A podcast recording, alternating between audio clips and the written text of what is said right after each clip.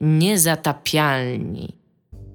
Będąc całkowicie świadomym, że to wcale nic nie znaczy i że wcale nie wracam do żadnego podcastu nawet w najbliższej przyszłości, chciałem was powitać w 227 odcinku podcastu Niezatapialni. Tak się nazywa ten podcast. Brawo, mimo tak. Musisz się przedstawić, bo chyba jest trochę słuchaczy, którzy mogą już nie kojarzyć, kim jesteś. Nazywam się Michał Piłowarczyk i wróciłem z martwych. Jej! Pierwszy raz, pierwszy raz powrót z martwych wzbudził e, tyle radości od czasu wskrzeszenia Jezusa Chrystusa. On był wskrzeszony? Nie. No, Tak, nie, wstał on wstał sam z siebie. Czy się samo wskrzesił? I raczej, raczej nie było zbyt dużej radości, bo na początku nikt nie wierzył w No to. właśnie, no nie? Więc nie, więc jest to pierwszy raz, kiedy, kiedy Właściwie to ludzie były się cieszą. pewne osoby, które płakały po No właśnie, tak. Więc Iga, ja mam do ciebie prośbę techniczną. Jako, że oni mają i tak ryje będą mieli i tak daleko. Możesz tam tak ze, ze trzy takie pyki zrobić na tym gainie na jedynce? Znaczy ja, ja, ja będę tak się nachylał, bo boję się, że Tomek mnie znowu chwyci za głowę. Na do, no. Jest techniczne to, dobra, no. I jest to podcast Niezatapialni Uchu. Odcinek, odcinek jubileuszowy, tak? Tak, to, tak się to robi, miał. Przepraszam, po prostu Tak, trzeba, Dominik. trzeba się odwołać do w tym- kaczych opowieści w, w po- powitaniu. Jesteś w tym odcinku, jest to odcinek chyba jubileuszowy. źle. Nie, czekaj, to jest ich jest jedynka, tak? Nie, twoja jest jedynka. O, Nie, Dobra. czekaj. Co, będziemy nagrywać jeszcze raz? Porządku. Nie, e, nie Ja, będziemy ale widzę, że nagrywać. ogarnęliście to przez te trzy Trójka lata. cicho. trójka jest ich, to trójkę, jedynkę ścisz, a trójkę potknąć, tak jak prosiłem. Dziękuję.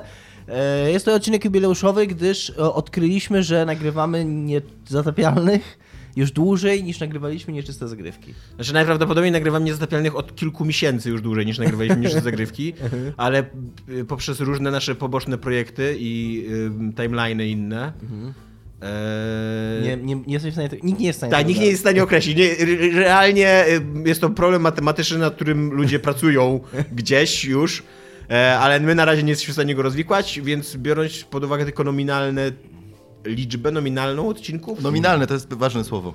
200, nie że zagrywek było 227 i oto niezatapialnych też jest 227. Okej. No to jestem pewien, że nagrywamy, du- że, że, że to już wcześniej nastąpiło. Iga, kim ty ja jesteś? jestem i Iga Ewa Smoleńska i reprezentuję własną opinię. Okej.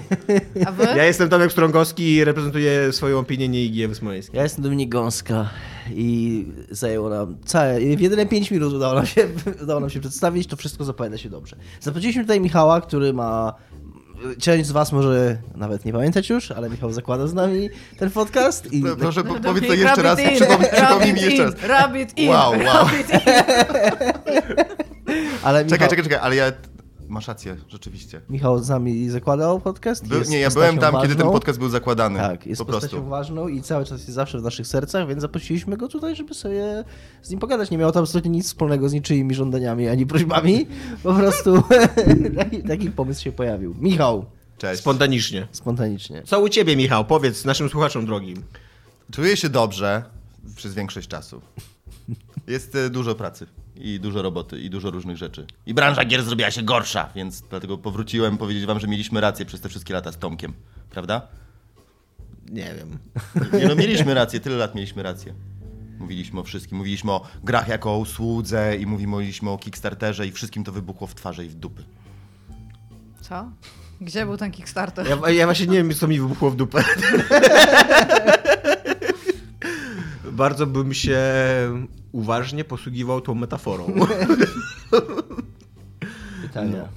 E, I żeby jakoś ustrukturyzować, bo mamy dzisiaj bardzo dużo do zrobienia rzeczy i do Nie, nagrania. nie macie Ponieważ- dla mnie czasu, tak jakby spotkaliśmy się po raz pierwszy od trzech lat.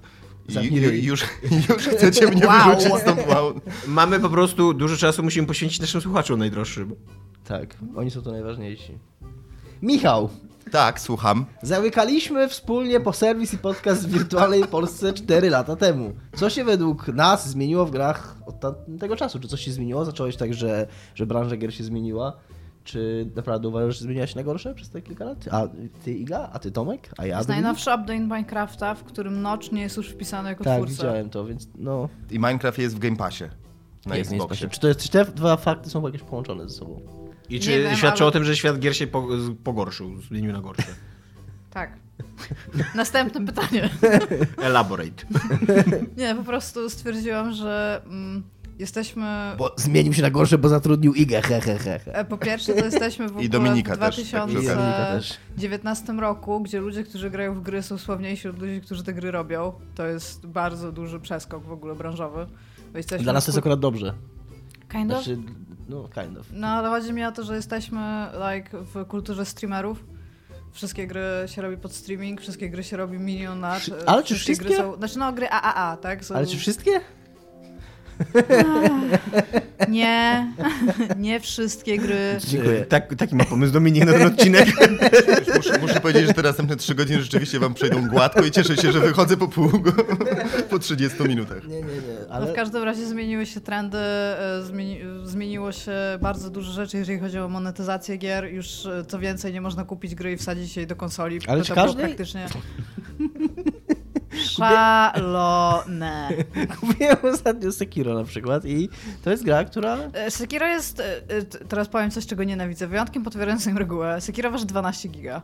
To prawda, to jest przedziwne. Sekiro waży 12 giga no, i działa. Byłem zadziwiony I, tym, c- tak. i, I to jest gra, która, która działa. Że Ale być- nie, może, nie możemy mówić kolejne godziny o Sekiro. Że, jest- że można wydać w 2019 roku grę, która zajmuje 12 giga, która się instaluje szybko. To tam jest w ogóle jeszcze mnóstwo miejsca na tej płycie. Prawda, nawet pra, prawie że na DVD by się zmieściła. Ile kontentu można zamknąć jeszcze tam i odblokować po, po wyjściu DLC? No, więc y, to się na pewno zmieniło przez ostatnie 4 lata. Zastanawiam się, oprócz lootboxów, monetyzacji, dużo studiów się zamknęło. O, o, Ubisoft się zrobił fajną firmą przez te 4 lata. Znaczy, Ubisoft się zrobił fajny przez kontrast z innymi firmami. Oni tak naprawdę nic nie robią. Tak, tak, tak, tak, trochę tak jest, że po prostu wszystkie inne firmy wokół Ubisoftu się zrobiły tak złe i tyle się shitów wokół nich działa, a Ubisoft po prostu jest taki, jaki był, więc I wydaje wszyscy się... się... Spo... Ubisoft jest no surprises. Wszyscy wiedzą, co zrobił Ubisoft i są z tym okej po prostu, więc to jest tam okej. Robi bardzo dobre No nie, ale na z przykład- Assassin's Creed. Ale na przykład to, co zrobili z Rainbow Six Siege, to jest bardzo fajna rzecz. Bo nikt nie podejrzewał, że Ubisoft będzie w stanie zarządzać społecznością i rozwijać grę tak naprawdę to jest przez lata. niesamowite, co się z ogóle wydarzyło, nie? Bo jak ona wyszła, to... Czekaj, czy Ubisoft nie ma Simsów?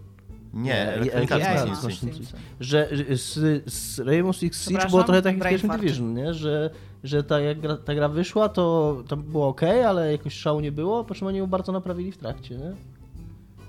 Michał, ki- e, kiwnął głową. głową. O mój Boże, zapomniałem, jak to się robi. E, tak, Straciłeś nie. to, Jak- straciłeś to, Michał. Oni z, o mój Boże, nie Jak mam do swojego... GTA gada przez telefon, nie? Że tam do niego mówią, macha głową, że to spoko? No, a, luz. Moja córka mówi do mnie, ale słowami. Więc no w każdym razie nie, oni zrobili niesamowitą robotę, oni rozwinęli bardzo tę grę. Tam chyba było 12 operatorów na początku, na pewno zaraz ktoś mnie poprawi, no, no nie wy, ale pewnie jakiś słuchacz od Co razu znaczy operatorów? Ja właśnie apeluję, żebyśmy nie używali słowa operator na żołnierzy. No dobrze, 12, na początku było 12 morderców, a teraz tych morderców jest około 60, tak mi się wydaje, nawet więcej. Okej. Więc to jest w ogóle niesamowita rzecz. Plus W ogóle- wydali bardzo dużo fajnych gier koopowych. Dominika jeszcze czeka granie ze mną w Wildlandsy za jakiś czas. Pewnie tak. Z- Mieliśmy zagrać w The Division, były wielkie plany, razie zagraliśmy raz, więc... Wczoraj grałem w The Division. W ostatnie 4 lata jeszcze Nintendo się zrobiło y, firmą, która ma hottest konsolę. W ogóle w ostatnich czterech latach Nintendo zrobiło, było najgorszą firmą, a teraz jest znowu najlepszą. Ja w ogóle, bardzo dużo, jak, jak sobie teraz myślę o tym w ogóle przedziale 4 lat, to się zajebiście dużo zmieniło w sumie. Jako, No, Wow. czyli co? Opowiedz, elaborate. no mówię cały czas przecież. Dominik, co się zmieniło w ciągu ostatnich czterech lat w, w, z twojej perspektywy? Od, w odpowiedzi swojej nie możesz używać słów Pillars of Eternity i Assassin's Creed. Co drugie będzie trudne. Go! Yy, no, no ja, ja trochę powtórzę może to, co już Możesz mówiłem powiedzieć, kiedyś. Możesz powiedzieć izometryczne RPG. Izometryczne RPG. Obsidian. Od, od danego że- studia. No, największym rozstrz- to nie jest może ostatnich czterech lat, ale to tak się toczy przez te ostatnie cztery lata, no konsole stały się nagle chujowe, za przeproszeniem. Myślałem ostatnio o tym, myślałem ostatnio o różnych seriach, które wyszły w tamtej generacji, na, o które zostały zapoczątkowane w tamtej generacji. Na przykład Bioshock był taką serią, e, na przykład, e, no przez pewien czas Dead Space. Były też inne serie, które, które, zaczęły, które zaczęły swój żywot w generacji W tamtej. 2007 roku. Niektóre z, nich, niektóre z nich miały tło historyczne. I, I to są serie, które ciągle trwają na szczęście. I, Ale czy wszystkie? I są istotne dla branży. A ile takich serii zaczęło się w tej generacji? Jak, i- no nie wiem, jest nawet ciężko Sea jedno. of Thieves. Czekasz Mi na jest, ciężko, mi jest ciężko nawet jedno. Not. Pewnie nie mówię, że jej nie ma, ale czy, czy w tych ostatnich czterech, pięciu latach wyszła jakakolwiek marka duża taka, nowa, o której byśmy myśleli, że, że to ma potencjał, żeby coś z tym dalej fajnego się Horizon działo? Zero Dawn. No nie, to, jest, to, jest, to, był jedno, to był jeden strzał, to nawet nic się No dobra, ale wyszła nowa marka. Ale tak? może ale, druga ale mi chodzi o to, że nic się nie. Że, że chodzi o taki, o taki franchise, nie? Że, że wychodzi Myślę. gra I, I później to można na tym coś budować, można to rozwijać. I nie, wiadomo, że są strzały, są pojedyncze gry nowe, ale, ale wie, tak naprawdę Coś bardzo dobrego Nowy wydarzyło Doom. się. Coś, o, nowy Doom, tak, to prawda. Ale ciężko to nazwać nową marką. To Zgodzę tak się samo nowy. Wolfenstein trochę, co nie? E, coś bardzo dobrego wydarzyło się z serią Fire Emblem. Która, która, była, która była średnia, a nagle stała się wyjątkowo Powiedz mi, dobra. dlaczego Jezu, ja się czuję, jakbym wrócił te 4 lata, naprawdę. Jak to jest, Tomek, że ty mi kurda, ty mnie kurda gnoisz za, za używanie, mówienie o jednej serii, a sam robisz dokładnie to samo z inną serią. Dead Ponieważ nie ma sprawiedliwości 2. na świecie. Co? Nie ma sprawiedliwości na Nie, nie ma, świecie. nie ma. Red Red Dead Redemption 2 to nie jest nowa seria. No nie, Nawet Red Dead Redemption 1 to nie jest nowa seria. No właśnie. Przecież dwójka mogła dać hinta tam na końcu, ale to tylko tak... Ale to jak Tomek mówi, nawet Red Dead Redemption 1 to nie jest nowa marka. Destiny.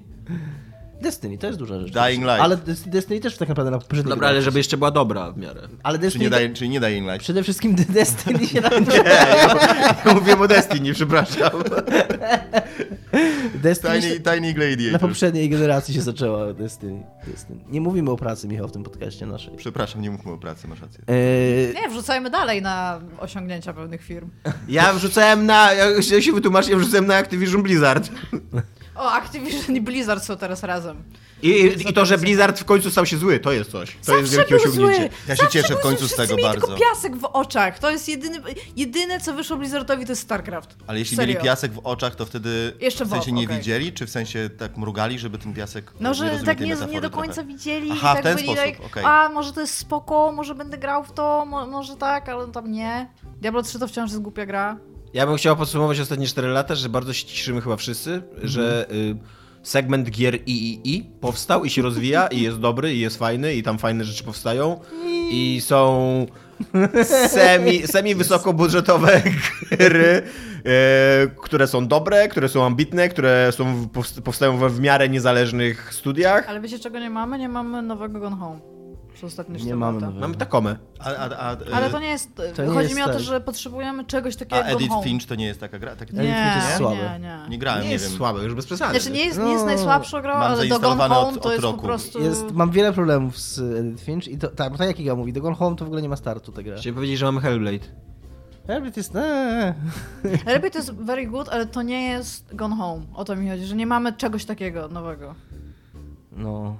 Jakby to A- były książki, to Gone Home by było taką naprawdę dobrą Nie, no ja się nie Obradin? zgadzam z tym. Mamy Obradin, mamy Undertale, jest od cholery dobrych Obradin gier. to nie jest? Gone Home. A Obradin dostał to jest- mnóstwo Znaczy, to nie jest, to nie to jest dokładnie Home. ta sama gra, zgadzam Od się z tobą, ale... fanami Undertale w tym podcaście? Undertale Ja zawsze jest, Undertale no. for Life. Eee. Ja nie wiem, ja, ja, ja nie grałem w to, ale słyszałem, że jest dobre, więc Jest słabe. udaję, udaję Super. mądrego. Nie jest super. Jest super, jest super Jest totalnie mech, jest me. Jakie jest? Czekaj jeszcze raz. Ko kozy oceniają gry. Witamy w podcaście. Jakby...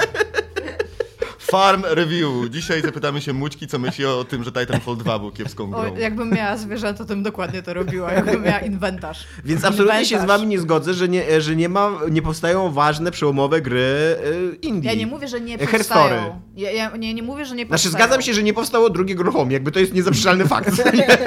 Nie, chodzi mi, że nie ma, ale rozumiesz, o co A mi chodzi w Celeste tym, nie było tak, taką że... grą? Wszyscy się podniecają tym tak strasznie. Jest fajny strasznie. Celeste. Celeste jest fajna, ale 2D. to jest... To, to, Tam się nic nie dzieje takiego. Gone Home to była taka gra, która była taka, takim strzałem w ryj po prostu. To było coś takiego, że nikt się tego nie spodziewał, to wyszło, to było, znaczy oprócz mnie, bo ja się tego spodziewałam, ale nikt mnie nie słuchał. I to było po prostu tak dobre i tam, okej, były dobre gry, tak? Jest Hellblade, jest Oxenfree, w które kiedyś pewnie powinnam zagrać, jest Night in the Woods, które przez bardzo długi czas Inside. gry, tak, albo Inside, ale to nie są Gone Home, o to mi chodzi. To nie jest gra Znaczy, tak... y, u, u, y, porównasz, że się tak wyrażę, nie wiem, y, Gone Home do Braida, tak? Że... No, coś, coś takiego, takiego, tak. no. No to moim zdaniem są takie gry. Ja, ja bym się nie Wymień zgodził jedną. z tym argumentem. Her, Herstory. Teraz kot zrecenzował. Mój argument. Herstory jest bardzo super, ale Herstory nie miało takiego kulturalnego efektu na grach i na graczach. A i Gone Home miało taki efekt? miało Miało, olbrzymi. miało. Miało. A w jaki sposób? Było No, bardzo, bardzo dużo, to, to, na, to tak naprawdę do mainstreamu takiego w cudzysłowie, bo to nie był jeszcze wtedy mainstream, wrzuciło w ogóle innego do gier na Tak, takiej bo- skali. I, a poza tym też no, wprowadziło na szeroką skalę nowy gatunek, bo Tak. wcześniej te gry były niszowe, a nagle się okazało, że mogą być super dobre i, I jest ich wszyscy, I wszyscy zaczęli to kopiować, potem tej grze się mu- do teraz mówi, my do niej mówimy. I, ale, ale, nie, ale, jest nie, najlepszym argumentem. ale nie tylko my, bo to, to, był, to, było, to było wydarzenie, to był... To ja będę antydomkiem i przyznam wam rację i powiem, że przekonaliście mnie. Eee. Wyprowadźcie kozy. Więc no nie ma. Czyli Iga miała rację. Iga 1, Tomek, Michał 0. Znaczy najgorsze chyba... Ale ja, ja, to, mi, to Michał przyznał, że, że miała rację Iga. Ja, To ja, nie, znaczy, to nie znaczy, że punkty jemu też się należy. jeszcze się Możecie mi, łamie. możecie mi zabrać punkty. Ale chyba najgorsze to, co się wydarzyło przez te 4 lata, to jest to, że jednak ten standard, że gry są zepsute na premierę, to się standard, to jeszcze nie był standard, to się wydarzało po prostu nawet, nawet wielkim graczom, a teraz to jest całkowity standard. Mi Hellblade strzelił w twarz, no. Tak totalnie, dostałem gonga od Hellblade, to jest zajebista gra, to jest wielka, cudowna gra, Powiem, mądra. Że, powiem, że moim zdaniem Hellblade jest najbliżej Gone Home.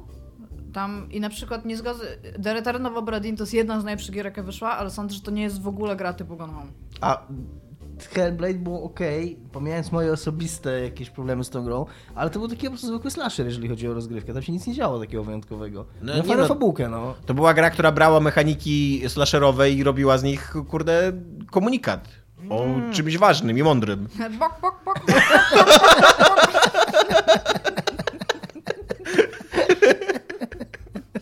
Okej? Michał, przerwałem ci, kontynuuj. swoją myśl. No nie, troszeczkę teraz boję się odezwać, bo zaraz Iga wykorzysta swój inwentarz, żeby zestrzelić tutaj. Pierwszy raz dobrze wykorzystujemy słowo inwentarz w ogóle w historii. Tak. E, bo po prostu zastanawiam się sobie, co się stało w tym i oprócz tego, że gry, które wychodzą zepsute... Ja nie wiem, czy pamiętacie, że pierwszym DLC, o którym tak bardzo mocno się pisało, to był Armor na konia. Pamiętacie, że Mhm. był ten? I to wtedy było takie, o mój Boże, jakie to jest głupie. A Teraz to teraz, teraz to by było like, No. okej, mam fajny armor dla konia za tam 5 diamentów. Super, nie? A, a teraz po prostu, Jesus, jakie rzeczy się dzieją. Jaka jest najlepsza gra, jaka się okazała w ostatnich 4 latach, od kiedy skończyliśmy nagrywać nieczyste zagrywki i zamknęliśmy podcast? Hellblade. Ja nie, chyba Czy najwięcej, macie czasu, jakąś, jakąś najwięcej taką... czasu w Titanfallu 2 spędziłem chyba. Ale to nie Assassin's jest. Creed, Assassin's Creed, dobrze. Assassin's Creed Origins. Przez całkowity przypadek To chciałem wspomnieć o. to pytanie? Nie, to moje, moja Nie, Dominik, Dominik nie może mówić słowa Assassin's Creed, więc ja powiem Assassin's Creed Origins, a wtedy Dominik powie. że to jest bardzo dobra gra. Ja Me. ostatnio to mieliśmy... Tyle mam do powiedzenia w tej sprawie. Na farmie można mieć węże. Ostatnio mieliśmy wątek y, o grach z tej serii, gdzie padło pytanie, jaka gra z tej serii, jaki był setting dla gry z tej serii, i- która się nigdy nie ukaże i ktoś wziął bardzo dobrą odpowiedź. Znaczy, czekaj, jaka jest gra z tej serii, o której marzycie, a która się nigdy nie ukaże i bardzo, bardzo dobra odpowiedź, która była ostatnia. Uważam, że to jest po prostu idealne. Nawet- I, ale uważam, że ta gra, którą Michał wymienił, Dziękuję ci za wymienienie tej gry, tak. y, że ona zrobiła dużo dobrego na tej serii. I tak jak Tomek na No, przykład... ale jesteś w stanie y, z ręką na sercu powiedzieć, że to jest najlepsza gra ostatnich czterech lat? Tak, Serio? jestem w stanie. wiecie, Która? Która z dziesięciu? Wiecie, co się jeszcze stało Ta- przez ostatnie 4 lata? Jest story mode w FIFA. to też się stało. Grałem w ten story mode w FIFA i był nawet okej. Jest nawet spoko. Nie wiem, czy to była... No, No, który Assassin najlepszy? ten, o którym Michał powiedział. Origin? Origin? Origins. I uważam, że to dużo dobrego tej serii dało. I tak jak ty tam napisałeś, że chciałbyś nową odsłonę tej serii, ale bez mechanizmów RPGowych i handlu. O ile handlu w tych, tych grach już nie ma od bardzo dawna, takiego w sensie e, tych, takich, tej takiej metagry w jakieś budowanie rzeczy, o tyle moim zdaniem te mechanizmy RPGowe właśnie dużo dobrego zrobiły tej grze i trochę tej serii i trochę ją naprowadziły na nowe, ciekawe tory, których jestem, jestem podekscytowany, mogąc uczestniczyć w tym. Jesteś ekscytowany. A może też Pilarsy?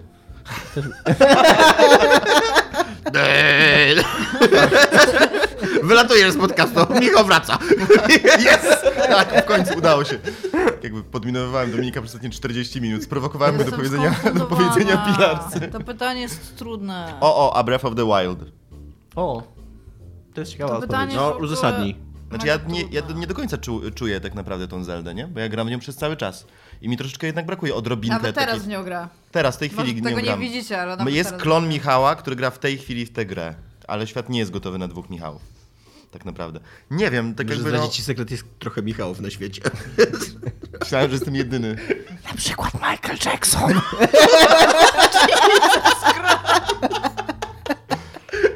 Do, Michael Jackson nie żyje, Dominik. No właśnie, to też prawda. Skoro jesteśmy przy wracaniu z martwych, rozumiem to w tym, w tym kontekście. Dobra, uzasadnij, że najważniejszą grą, bo to jest ciekawe. Ale ja nie, ja nie, nie mówię, tylko tego rzucam tak, bo wiem, że ty na przykład bardzo dużo Nie, grałeś. no ale to powiedz, y, bo nasi słuchacze jednak chyba się interesują trochę, co masz do powiedzenia, więc powiedz, jaka jest według ciebie najważniejsza gra ostatnich 4 lat? Od Ale kiedy nie, nie wiem, siedziałem dzisiaj Bo pytanie było najlepsze. a nie poprosiłem, No dobra, najlepsza. poprosiłem wujka Google'a, żeby mi pomógł, bo jestem głupi i potrzebuję, żeby Google mi mówił. Nie jestem w stanie zdecydować, ale na przykład dla mnie czymś niesamowitym i fantastycznym jest seria Forza Horizon.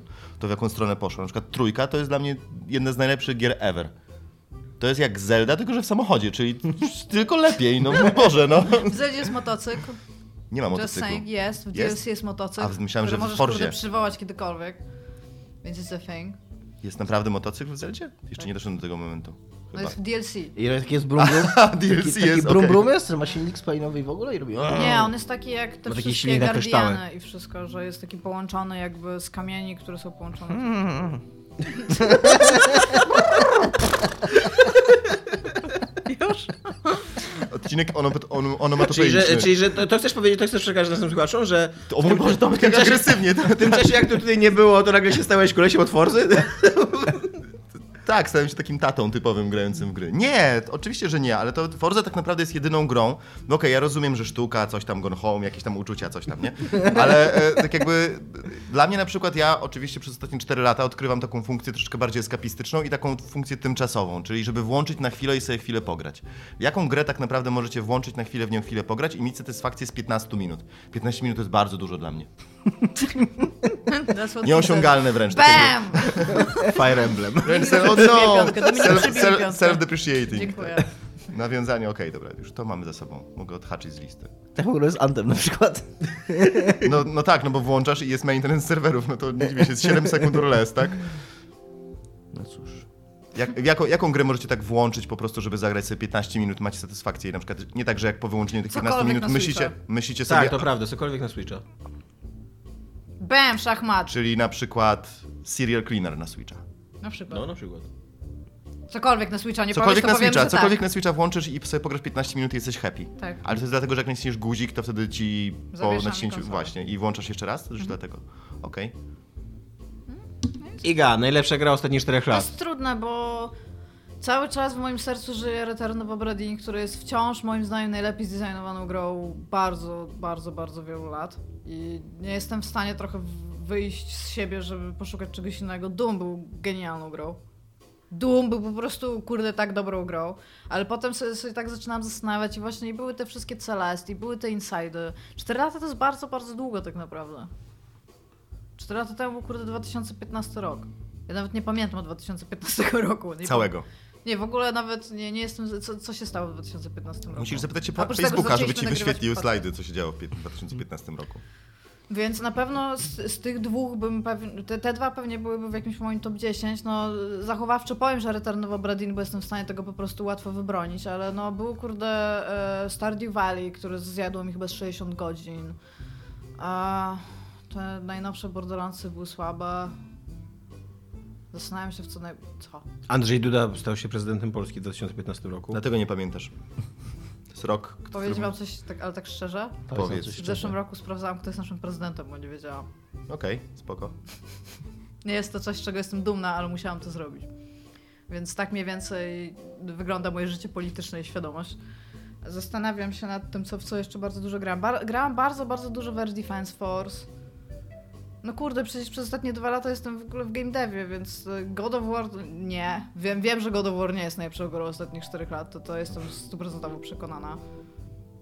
Czy to jest ten moment, kiedy mogę odpalić hejt na God of War'a? Odpalaj go. Proszę. Nie, nie, ja nie będę odpalał. pomyślę. Już, Ale już tak się powiedziałem wszystko, że to jest przede wszystkim straszliwie nudne. Ale na przykład Powiedz mi, po co tam jest cała mechanika RPG? Powiedz mi, po, po, po, Czemu ja mam ci mówić? Ja nie rozumiem, po co to jest. ten koleś, ten koleś Mam- jest mam bogiem wojny, ten koleś jest bogiem wojny, a, a na początku dostaje w ciro od każdego typasa, który jest na pole, który w ogóle No wyskakuje nie na niego z w lasu. swojej mitologii. No bo on w wcześniej był Grekiem, a świecie. Grecy są tacy... No, e, ale z Nie drugiej, był Grekiem, był Spartiakiem. ale z drugiej strony walczy z innym bogiem ta, na, na, Z drugiej strony walczy z innym bogiem na takim poziomie, że tam góry kurde rozwalają, co nie? Tak. A później wyskakuje na niego jakiś typasek z lasu i wali, a tam jest jeszcze taka fajna animacja, że jak on, jak on umiera, to po prostu tak, tak leci do tyłu, tak jakby drzewo ściąć, tak puch. I miałem centralnie taką scenkę, że wyskakuje typasek, puch, a ja puch. Okej, Bóg wojny. Jest Sekiro, który jeszcze go nie przeszłam, ale no naprawdę bardzo, bardzo dużo emocji mam w stosunku do tej gry. Jest bardzo dobra ta gra. Ojejku, jak ona jest I dobra. waży 12 giga I i waży działa, 12 giga. co jest super. Dba o wasze dyski.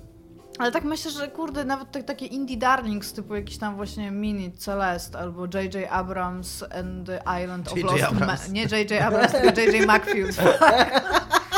U mnie w pracy jest pies, który jak do niego powiesz J.J. Abrams, to zaczyna warczeć i szczekać się w nerwie i stąd najprawdopodobniej. J.J. McField and the Island of Lost Memory jest po prostu tak dobrą grą, jeżeli chodzi o message, który sprzedaje. Porozumienie nuklearne w Iranie było w 2015 roku. Super. I fala y, uchodźców była w 2015 Albo na roku. przykład Fallout 76 jest super słabą grą. To też się stało. Bethesda w końcu pokazała, jak w dupie ma fanów Fallouta i nagle ludzie to zauważyli, ale musieli to przesunąć w takie ekstremum, żeby dopiero ktoś się skumał. Więc Fallout to też się 4 dzieje dalej po czterech latach. Okej, takie niektóre rzeczy się nie zmieniają.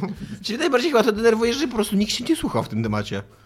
I, że, I teraz możesz tak biegać i mówić, miałem rację! Nikt mnie nie słuchał, nikt mnie nie słuchał, jak rację. mówiłam, że No Man's Sky będzie do dupy, bo wszystko to, co mówi, wskazywało dokładnie To na to, co pokazali. Nikt mnie nie słuchał. Wszyscy byli like, ej, może nie będzie tak źle, bo mówią inne rzeczy. I tam nie, dane pokazują, że to będzie kurde zła gra. Jestem w stanie to wytłumaczyć matematycznie, że to będzie zła gra. Nikt mnie nigdy nie słucha, ale ja mam rację, więc może Tomek, powinien zostać analitykiem. A propos tej serii, o której nie mogę mówić, ale jak będę cytował kogoś, to mogę. Tomek wczoraj bardzo, ładny, bardzo ładnie napisał, jak próbowałem, próbowałem zacząć z nim gadać o tej serii i napisał mi tak. Dominiku, kocham cię i szanuję, ale na froncie asasynowym jesteś znany sam na siebie. Być może jesteś w ogóle ostatnim wojownikiem toczącym tę wojnę. Samotnym herosem upadłej sprawy, któremu należy się sz- szacunek za to, że nigdy nie odpuścił swoich ideałów. Rycerzem wśród barbarzyńców, dżentelmenem na bala ludożerców. Niemniej jednak taka jest prawda. Nie napiszę ci I've got your back, bo nie mam twojego baka. Czy jesteś Ku Klux Klanem Assassin's Ja, Creed'a? tak nie napiszę naprawdę. ci I've got your back, bo nie tylko nie mam twojego baka, ale nie walczę już nawet na tej wojnie, ba, opuściłem kontynent i wraz z innymi podobnymi zbudowaliśmy kosmodro, kosmodrom i za chwilę opuszczamy planetę. You're on your own.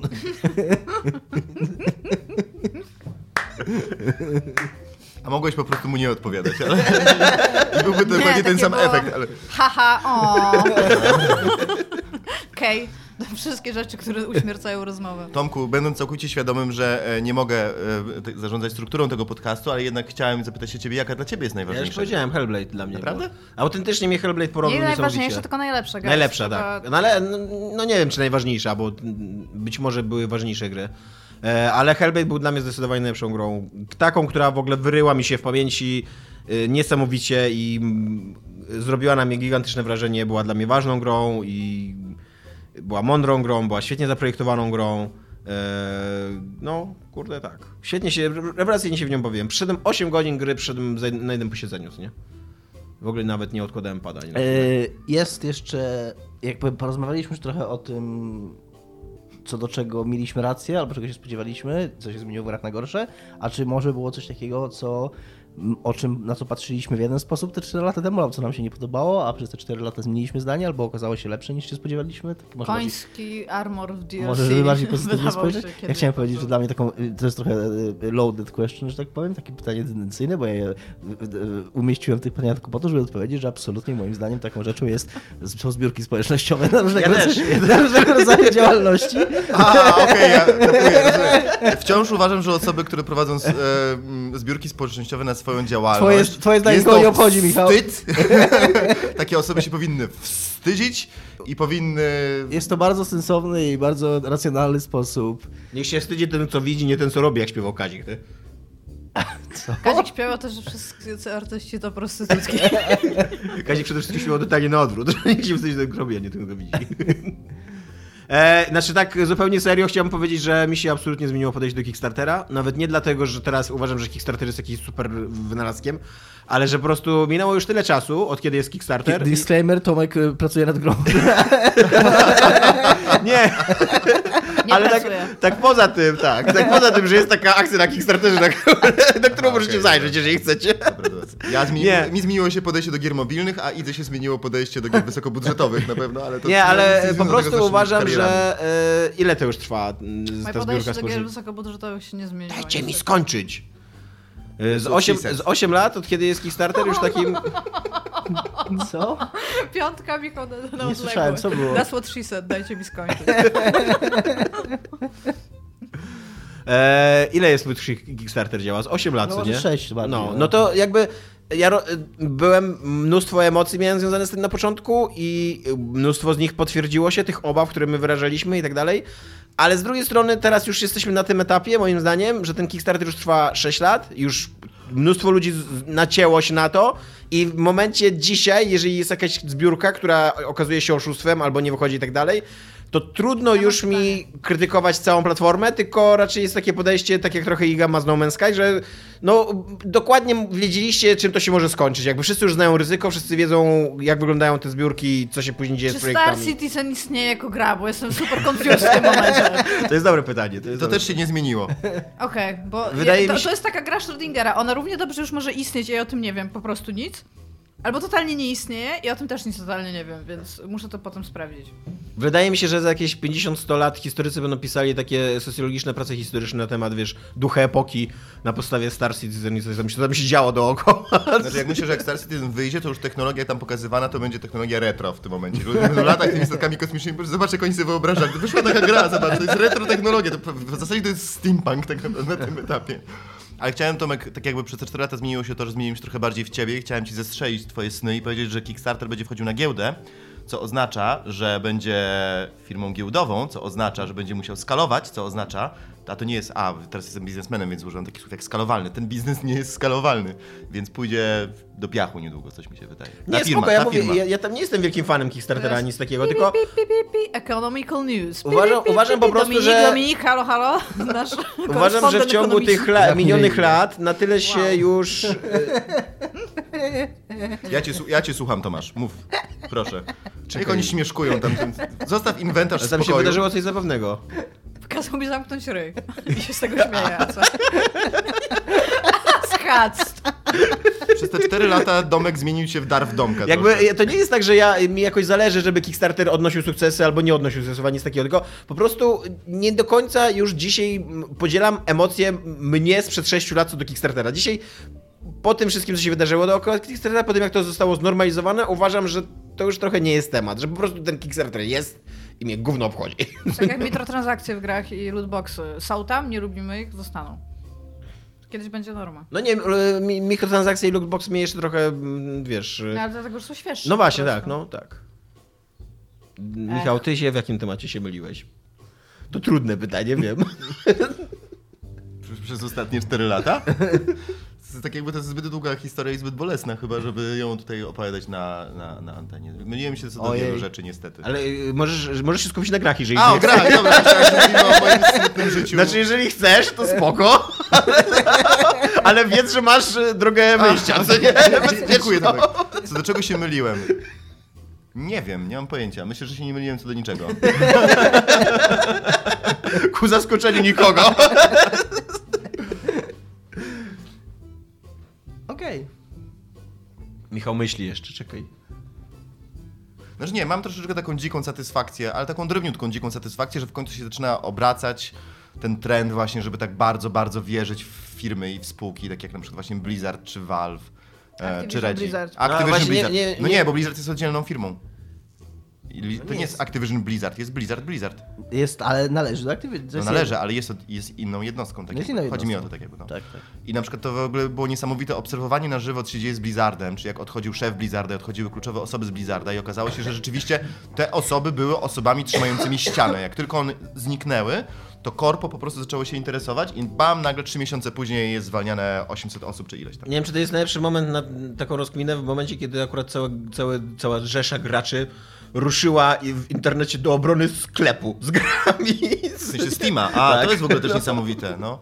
To, to... Bo, ponieważ, e, ponieważ, kurde, nie wiem nawet dlaczego. co nie? Czy generalnie, bo okej, bronią na przykład tego, że, że bombują te recenzje, ale z drugiej strony, gdyby na przykład gracze, którzy mają PlayStation, weszli nagle na, nie wiem, Xbox Store albo na jakiekolwiek miejsce, gdzie się recenzuje i zaczęli na Metacriticu bombować ekskluzywy na Xboxa, to przecież to w ogóle nikt nie miałby żadnych wątpliwości, że to jest bardzo niefajna praktyka i że to jest bardzo chujowa praktyka, tak? Ale jeśli gracze Steamowi wchodzą na Steama, to znaczy, czy tam na, na, na Metacritica i bombują gry na Epic Store'a, to to jest wszystko w porze, bo oni nie mają innego sposobu, żeby Bo pokazać bardzo swoją... kochają tą ikonkę na swoim Ja wiem, bardzo kochają. Znaczy z drugiej strony to Epic Store nie ma gu- guziczka do screenshotów, prawda? Nie wiem. No to wtedy nie. możesz, może spłonąć. Nie ma na przykład cloud save'ów na pewno, to wiemy bez Ale są na roadmapie. Czy zdajecie sobie sprawę z faktu, że jest osobny przycisk do screenshotów na... Tak, zdajemy sobie sprawę. Na czym? Okej, na Print, print screen? Tak. I ty trzeba wyjść do pulpitu. Ale to nie zawsze, nie, to różnie grach działa, grach działa, a najczęściej, tak jak Michał mówi, po prostu kupujecie do schowka, co jest bardzo mało praktyczne. Ale poza tym ja zawsze robię jest Zdałem my sobie z point. tego sprawę. Tomek znalazł szpachlę Ja, na to. ja, ja niestety zawsze robię komórką zdjęcia grom i e, wtedy jeszcze jest O, mój... ja też super wtedy, często robię. Wtedy jeszcze jest mój Xbox na zdjęciu i wtedy słyszę, jakim jestem chujowym człowiekiem, w ogóle istotą ludzką, ponieważ mój Xbox stoi za blisko ściany i zaraz umrze. A ja bardzo lubię, jak ludzie mi zwracają uwagę na to, jak tylko wyślę takie zdjęcie, żeby na przykład coś pokazać, to o, nie dało się zrobić screenshota. O, tak, to jest- Sorry! To jest, to, jest, to jest w ogóle thing, nie? Że tak jakby kiedyś jak człowiek niechcący wrzucił swoje zdjęcie do internetu, to były komentarze na temat o, Michał łysiejesz, to teraz jak wy wrzucacie zdjęcie na przykład swojego setupu, to jest wielka, ogromna dyskusja na temat Nie tego. łysiejesz, Michał. Dlaczego? Troszeczkę tak, ale tak po bokach, nie widać, bo tak zaczesuje, wiesz, już, zac już zaczął się ten moment, nie? Jestem niemieckim komikiem, który zaczesuje sobie włosy. W każdym razie, że Dominik wrzuci swoje zdjęcia, a ktoś mówi, dlaczego nie masz telewizora zawieszonego na ścianie? W ogóle jakby to był jakiś Tak. Właściwie czemu? easy mode Sekiro, niezawieszony telewizor na ścianie. No bo, nie, W sumie po co? co po co? No po co miałbyś go wieszać na ścianie? Nie wiem, po co miałem go wjeżdżać na ścianie. Przede wszystkim to nie jest moje mieszkanie, więc wszelkiego rodzaju operacje... Nie w tłumaczysz, mnie, nie, nie róbmy tego. Chciałam powiedzieć, że moje telewizory również nie są na ścianach we Wrocławiu. Iga, czym się myliłaś? W czym? Niczym, ni- ale nikt mnie nigdy nie słuchał.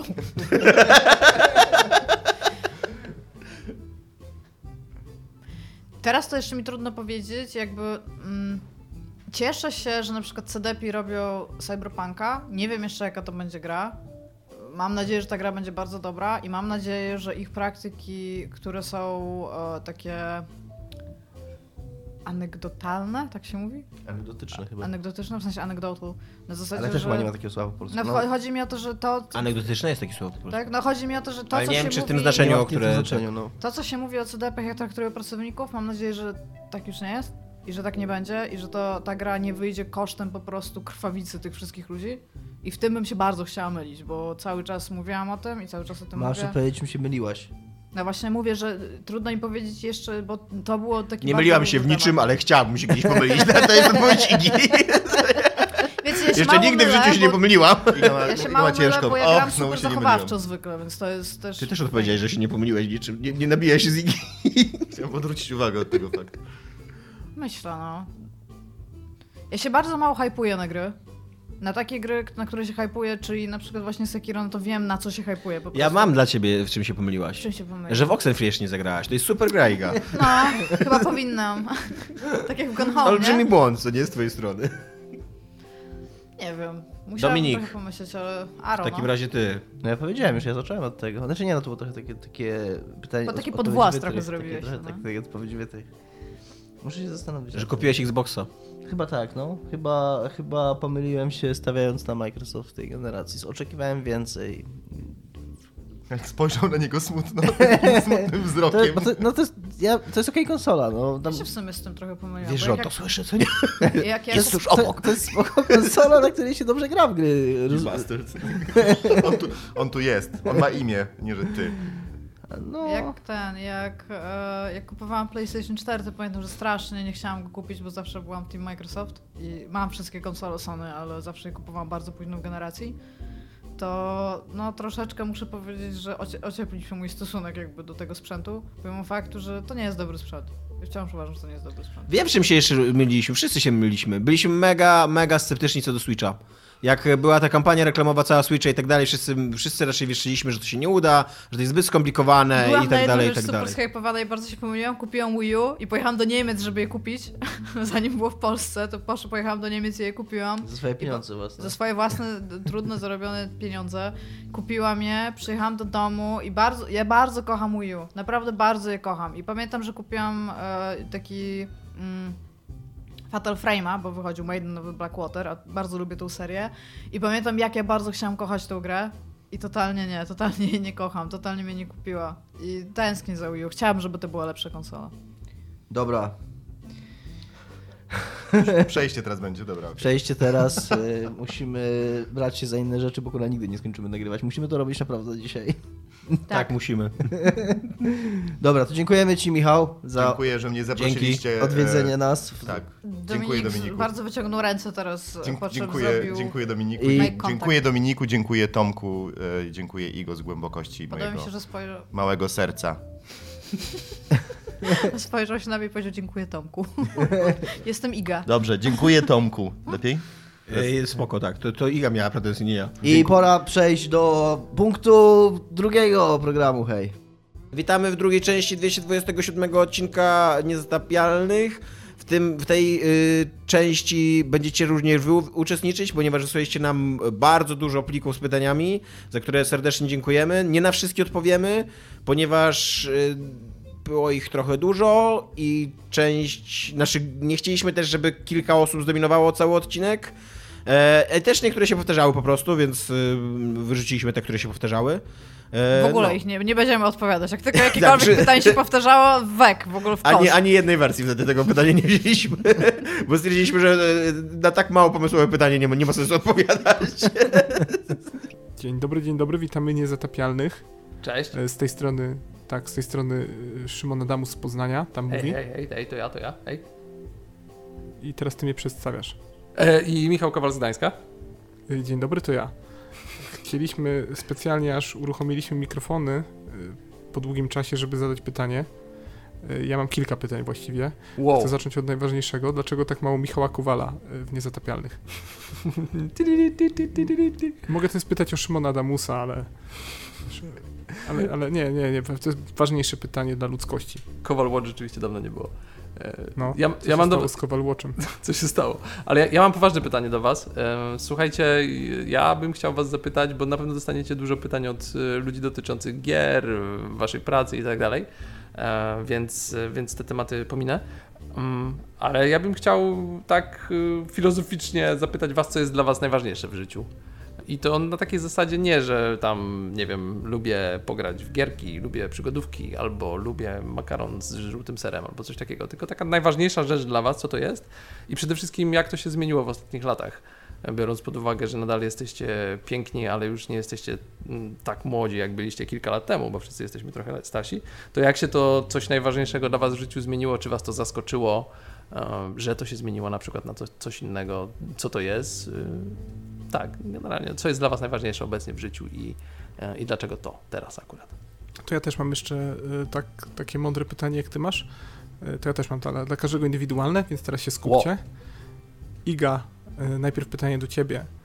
Jakiej długości był twój najdłuższy dread? Myślisz, że mierzyła? Tomku, Tomku, teraz pytanie do ciebie. Czerwony czy niebieski? Dominiku, pytanie do ciebie. Jakiej długości był najdłuższy dread Igi? Dziękuję bardzo za uwagę. Życzę 100 lat. Łubu dubu, łubu dubu. Niech nam żyją niezatapialni z naszego klubu. Tak jest. Trzymajcie się. Fajnie, fajnie, że tak długo nagrywacie i że tak regularnie nagrywacie i że tak jakościowo nagrywacie w ogóle czapki z głów. Dobra robota. Tak, nagrywajcie i czekamy na odpowiedzi. Papatki. Cześć. Ale masz czy miałaś tam jest? Masz. A, no to teraz mam Nie, kró- był twój najdłuższy dread, sorry. Okej, bo teraz mam krótkie, tak za, za łopatkę? Tak? Tak czy nie? Bo nie widzę. Nie wiem, ja... No, No takie more or less, no. no okej, no za łopatkę. Jak miałam kiedyś bardzo, bardzo, bardzo długie dready, to miałam warkocz z nich i to był warkocz, czyli się skracało jedną trzecią do pasa i najdłuższy był chyba do kolan. Ja czerwony zawsze odpowiadał. Ja nie wiem, jaki Iga miała najdłuższy dread, no To ale... nie było pytanie do siebie, chyba do tam. Było, nie, do, tak? do, Okej. do Dominika. No tak, to przed chwilą długości- ci powiedziałam, do kolan. No, no, do kolan miała najdłuższego dreada. Iga. E, co się stało z Kowal Watch? To jest pytanie do ciebie, bo to ty robiłeś głównie Kowal Watch. Ty, ty, ty, ty, ty, ty, ty, ty. Z Kowal się działo, Kowal to powinien doskonale wiedzieć. Yy, W ogóle mnie za- zadziwia to, że Michał Kowal zadaje to pytanie, bo Michał Kowal doskonale wie, co się stało z Kowal Watch.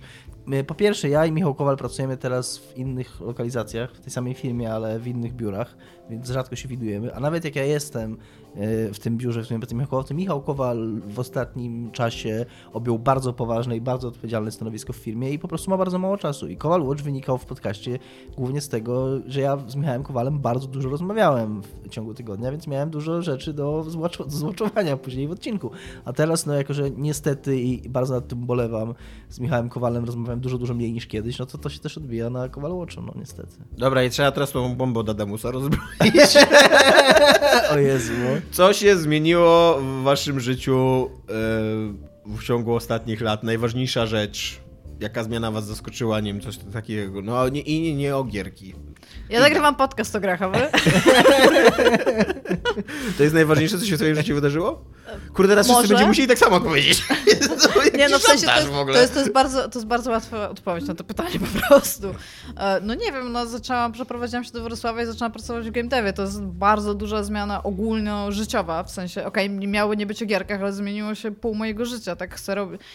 Zmieniłam pracę z takich, które były dobrze płatne, aczkolwiek ich nie lubiłam, na pracę, którą bardzo, bardzo kocham i chcę to dalej robić. No i przy okazji zmieniłam miasto, e, poznałam bardzo dużo ludzi, rozwijam się w związku z tym. A czy coś więcej? Zaczęłam brać leki. To jest dla mnie super ważne.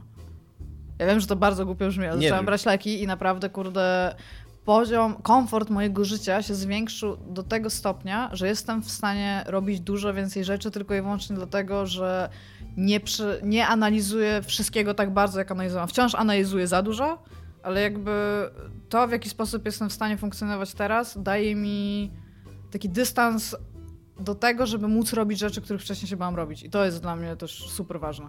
Dominik. Palisz się do odpowiedzi na to pytanie, widzę. Ja, bo ja mam chyba podobną odpowiedź jak Iga tak naprawdę. No, ja też zacząłem pracować w game devie i jest trochę inny game dev niż, niż game dev, ale wciąż jest to, wciąż jest to game dev i, i cieszę się, że, że, że tak się moje życie potoczyło, że, że mogę jakoś tam, jakąś tam cegiełkę do tego wszystkiego w jakiejś może dziedzinie, która nie każdego pasjonuje i, i, i nie każdy ją tam jakoś e, super, super ją, nie wiem, szanuje, ale no ciągle jestem w środku, tak? I to jest, uważam, coś, co no, jest fajne, tak? I, I fajnie w tym uczestniczyć, fajnie tak przez... To jest taka naturalna progresja, i, ale wydaje mi się, że nie każdy ma tyle szczęścia, e, że od, fa- od fascynacji grami przez y, komentowanie gier, pisanie o grach, do robienia gier i jakoś tam dokładania się do tego, do tej wielkiej, pięknej przygody, którą... Ja bym tutaj chciała jeszcze podkreślić, że to, co powiedział Dominik, dla mnie również jest prawdą, natomiast jest bardzo wielu ludzi, którzy jakby żyją faktem, że wolą krytykować, w sensie być No jasne, ja- i nie to- chcą nawet się Ja nie, jakby, devu, nie? ja, ja nie, chcę, chcę w jakikolwiek sposób umniejszać. Nie, po prostu chodzi mi o to, że powiedzieć, że to jest taka naturalna konsekwencja no, No, dla może nas, masz tak, rację, no. może masz rację, że, że nie dla każdego, ale no tak, no. No i przestałem pracować w wirtualnej Polsce. To była, to była moja pierwsza taka poważna praca, taka, że siedziałem na dupie gdzieś w biurze i, i, i, i chodziłem do pracy codziennie rano i to była pierwsza, pierwsza zmiana pracy w moim życiu tak naprawdę. Dosyć przypadkowa przez pi, pi, pi, pi, pi, pi Kowal Watch, przez Michała Kowala właśnie, za któremu jestem za to bardzo wdzięczny, że, że dał mi tę szansę. A Tomku, u ciebie. E, no w moim życiu zdecydowanie najważniejsze, co się wydarzyło, to małżeństwo w zeszłym roku. I, no i całe moje życie jakby jest ustawione dookoła teraz y, Iwony, mojej żony, a wcześniej narzeczonej i tak dalej, więc to jest coś, czego nie można pominąć jakby, jeżeli mówi się o, o ostatnich latach mojego życia. Chciałem dokończyć. E, więc to. E, no i zdecydowanie jest to zmiana na lepsze i tak dalej, ale wydaje mi się, że jednak interes, in- bardziej interesującą naszych słuchaczy odpowiedzią jest coś takiego właśnie, tak jak wy odpowiedzieliście, w miarę jednak dotykającego giereszki, pomimo tego, że co Szymon y, chce od naszej odpowiedzi, to, no to odejście od WP, no to, to że y, po tam 8 latach... A komiks? Nie, nie wymieniłbym chyba komiksu. Okej. Y, Wydaje mi się, że dla mnie osobiście w moim życiu ważniejsze było to, że odszedłem z WP. No tam, no Znaczy, z wiesz, to wielu, też z jest wielu jakby przyczyn, ważna nie? informacja dla Tak. e, osób zainteresowanych, no bo bardzo wielu ludzi zadaje pytania o komiks, no i to też jakoś e, być może pokazuje, że są rzeczy dla ciebie życiowo ważniejsze niż fakt, że ten co, wyszedł, nie? y, z komiksem jest tak, że to są takie emocje, które mi się wydaje, że dosyć szybko przygasają. One są bardzo intensywne w momencie, kiedy wyszedł ten komiks i pamiętam to i to było mega ważne dla mnie, a dzisiaj już bardzo rzadko o nim myślę. A na przykład dosyć często myślę o latach, które spędziłem w WP i przypominam sobie i wiesz, jest, jest to jakby realne 8, żyjących 8 lat w, moim, w mojej pamięci, co nie? Mhm. Rozumiem. Następne. E, Jakich macie ulubionych autorów e, serwisów e, growych w Polsce i za granicą, powiedzmy po jednym, góra dwóch? Dzięki. Domek. Z polskich autorów Tomasz Pstrągowski. e, Please. Bardzo rzadko piszę o grach w jest ogóle. sprzecznie, ale jak pisze, to zawsze jest to wydarzenie. E, Z zagranicznych, no to Kieron, tak jak powiedziała Iga, ale faktycznie być może wymienianie go teraz w tym momencie, w tych czasach jest takie trochę na wyrost, ale no jeżeli miałbym takie nazwisko, faktycznie e, jest bardzo niewiele, są serwisy, bo to jest absolutnie Eurogame i Rock Paper Shotgun, to są serwisy, których, to są jedyne serwisy, które znam, w których jestem w stanie przeczytać recenzję gry, która mnie kompletnie nie interesuje, po prostu, bo, bo to jest dobra recenzja i mi się dobrze czyta i jak tam siedzę rano w pracy, piję kawę i chcę sobie coś poczytać do, do, do jakiejś kanapki to, i widzę jakąś grę, która, yy, że, że, ma, że ma nową recenzję na Shotgun albo na Eurogamerze, to jestem w stanie po prostu włączyć i zacząć czytać tą recenzję, nawet jeżeli sama gra mnie nie interesuje, co mi się nie zdarza na żadnych innych serwisach, które czytam, więc jeżeli miałbym jakieś nazwisko obok Kierona wymienić, to właśnie z Rock Paper Shotgun byłby to John Walker, który bardzo dobrze pisze. Mam olbrzymi szacunek i olbrzymio i bardzo dużo osobiście tak zawdzięczam Grzechowi Gerstmanowi, znaczy oczywiście nie, że osobiście go poznałem, ale uważam, że to, co robił GameSpot w czasach Gerstmana, e, tego, e, jak on się nazywa? Shoemaker? Nie, no tego Supergiant.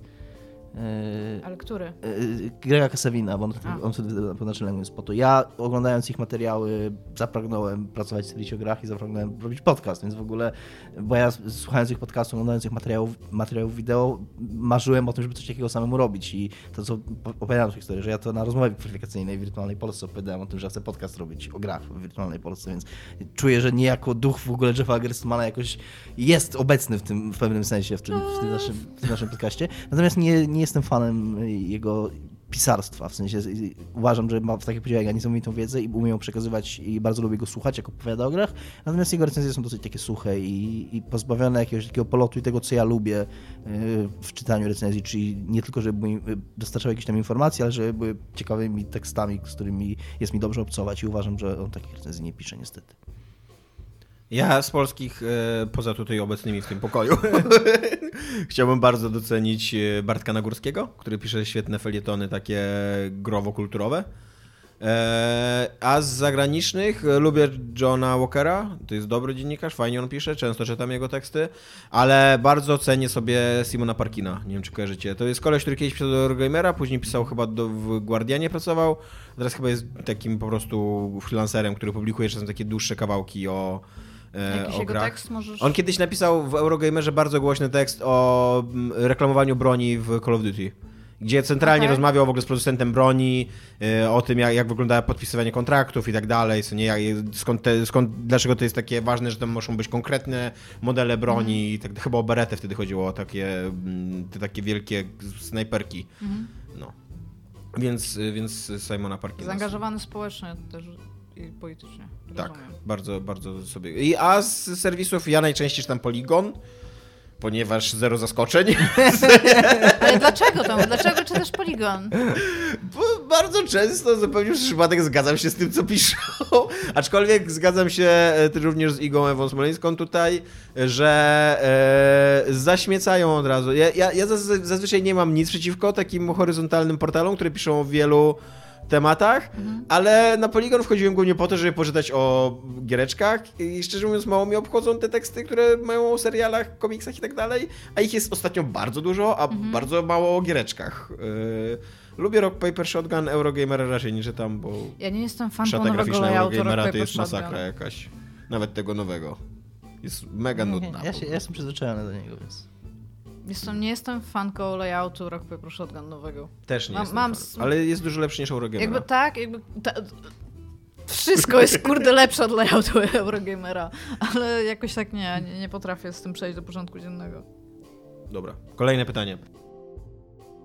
Cześć, witam. Y, Moje pytanie to, czy konsole kolejnej generacji mają jeszcze w ogóle sens? Pozdrawiam. Mają, no jak najbardziej moim zdaniem mają. Tak samo mają jak miały zawsze. No właśnie nie chciałam widzę, powiedzieć, ale czy kiedykolwiek Nie widzę, nie widzę żadnego powodu. To było dosyć nośne takie pytanie przed tą generacją obecną i z jakiegoś powodu się wszystkim wydawało, że, że to nie ma żadnego sensu i chyba już tyle się wydarzyło od tamtego czasu, od, kiedy to pytanie po raz pierwszy padło, tam te 8-9 lat temu, e, kiedy, że, że widzimy już, że, że czemu nie właściwie, no. No a nie jest tak, że porażka tej generacji trochę cię skłania do tego, żeby wiesz, Nie. żeby jednak w, iść w Google'a i streaming i tak dalej? Nie, Nie, nie wiesz czemu? Bo nie uczymy się na błędach nigdy. Kupimy to jeszcze, będziemy Nie, no im bo- dziękować. Tak, no my... Duch Bożaka w odcinku Ja- jest mocny. Dla mnie ta generacja konsol Xbox 360, PS3, czyli ta poprzednia, to była pierwsza, pierwsza generacyjna zmiana, którą, której świadomie doświadczałem, więc mi się wtedy wydawało, jak tam miałem te 20 lat i słyszałem o tej następnej generacji, że następna generacja musi być coś przełomowego. A, a obserwując historię rynku, no to, to niekoniecznie tak jest. No, następna generacja to są nowe, nowe, silniejsze konsole i tyle. No. Niekoniecznie musi być jakaś zmiana jakościowa. Może być to nawet zmiana na gorsze, tak jak była teraz. Ale to się dzieje po prostu ja chcę następnej konsoli. Ja nie chcę grać na PC i wyjdzie następny Xbox, to go kupię i, i tyle. No. I jestem na to gotów. Iga. Dla mnie to pytanie jakby, czy ma sens? Ma, bo ludzie to kupią, więc ktoś na tym zarobi. I to jest jedna odpowiedź na to pytanie. Dominik Czy- kupi. Na, na przykład, ja też kupię, tylko chodzi mi po prostu o to, że to jest pytanie być może. To, to, pytanie jest bardzo ogólne, na zasadzie, czy jest sens kupować nowe konsole dla ludzi, którzy trochę się jarają grami, ale tak trochę nie? No nie, moim zdaniem nie, bo pewnie ten przeskok nie będzie taki duży, a genera- ta generacja pewnie będzie jeszcze przez jakiś czas wspierana, więc może nie na start. Czy jest sens kupować, jeżeli jest się recenzentem i lubi się gry? Tak, zawsze jest, po prostu zawsze. Jeżeli możesz mieć sprzęt albo go nie mieć, to po prostu bardziej się go opłaca mieć czy ma, mają sens jakby, nie wiem, filozoficzno-ideologiczny, bo to też możemy tak do tego podchodzić. Tutaj byśmy się mogli zastanowić, ponieważ y, jakby mamy już pewien sprzęt w domu i teraz musimy się decydować na to, żeby go kupić i teraz możemy się nauczyć na historii jakby tych tej generacji i stwierdzić, no może to nie jest mi totalnie potrzebne, ale tak naprawdę dopóki to nie wyjdzie i tego nie kupimy, no to nie jesteśmy w stanie tego stwierdzić, więc wtedy pytanie nie ma sensu. Jest- na przykład już w trudne. 1894 pisał, że dla niego kolejne generacje konsol nie mają żadnego sensu. No właśnie. No. Że w ogóle skoro Boga nie ma, to poznam konsolę.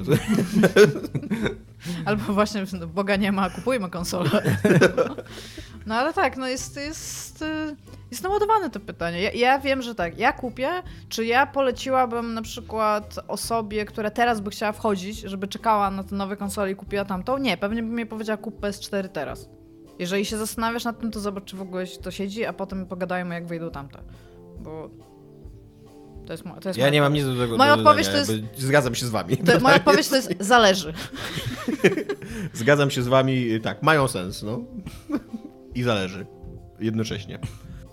Witam, z tej strony Darek. Jakiego rodzaju zombie lubicie oglądać w filmach?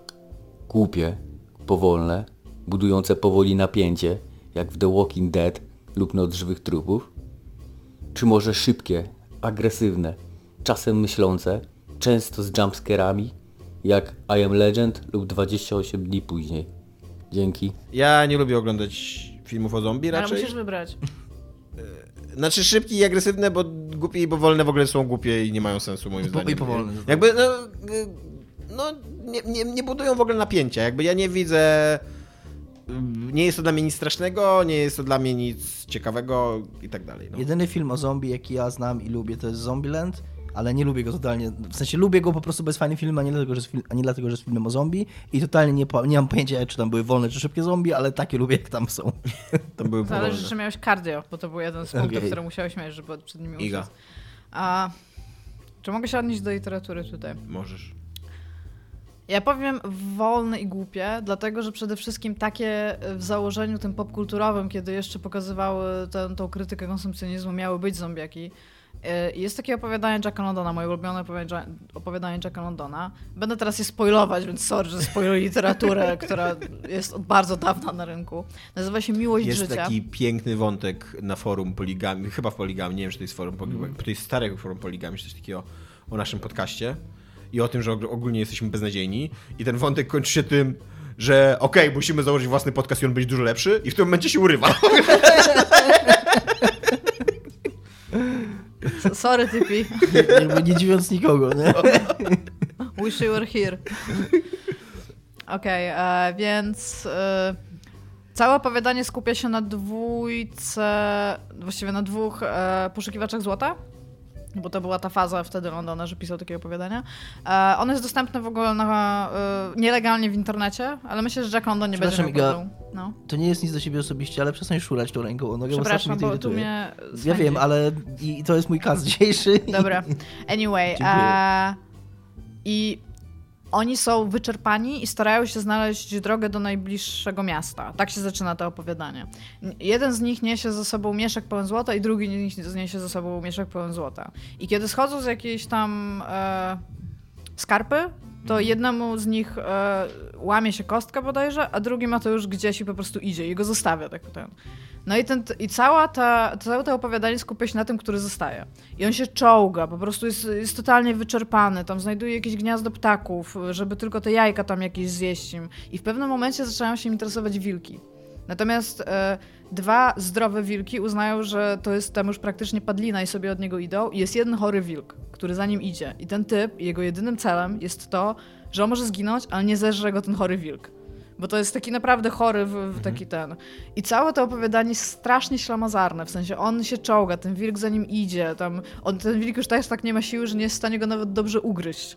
I to jest coś, co właśnie mi się podoba w zombie, że ta siła, która idzie jako masa, ona nie jest straszna, ona, nie, wiesz, nie, nie ma takiego... Mm, nie ma takiego czynnika, że oni się zaraz dopadną, tam jedno, jeden na przykład z nich i sobie z nim nie dasz rady, tylko ich jest po prostu tak dużo i oni cały czas będą na ciebie iść. To jest ta scena na przykład w supermarkecie w Day of the Dead. Czy to Night of the Living Dead to było w supermarkecie. W każdym razie, że przychodzą i oni po prostu nacierają na drzwi i ty możesz tylko stać się patrzeć, bo wiesz, że chociażbyś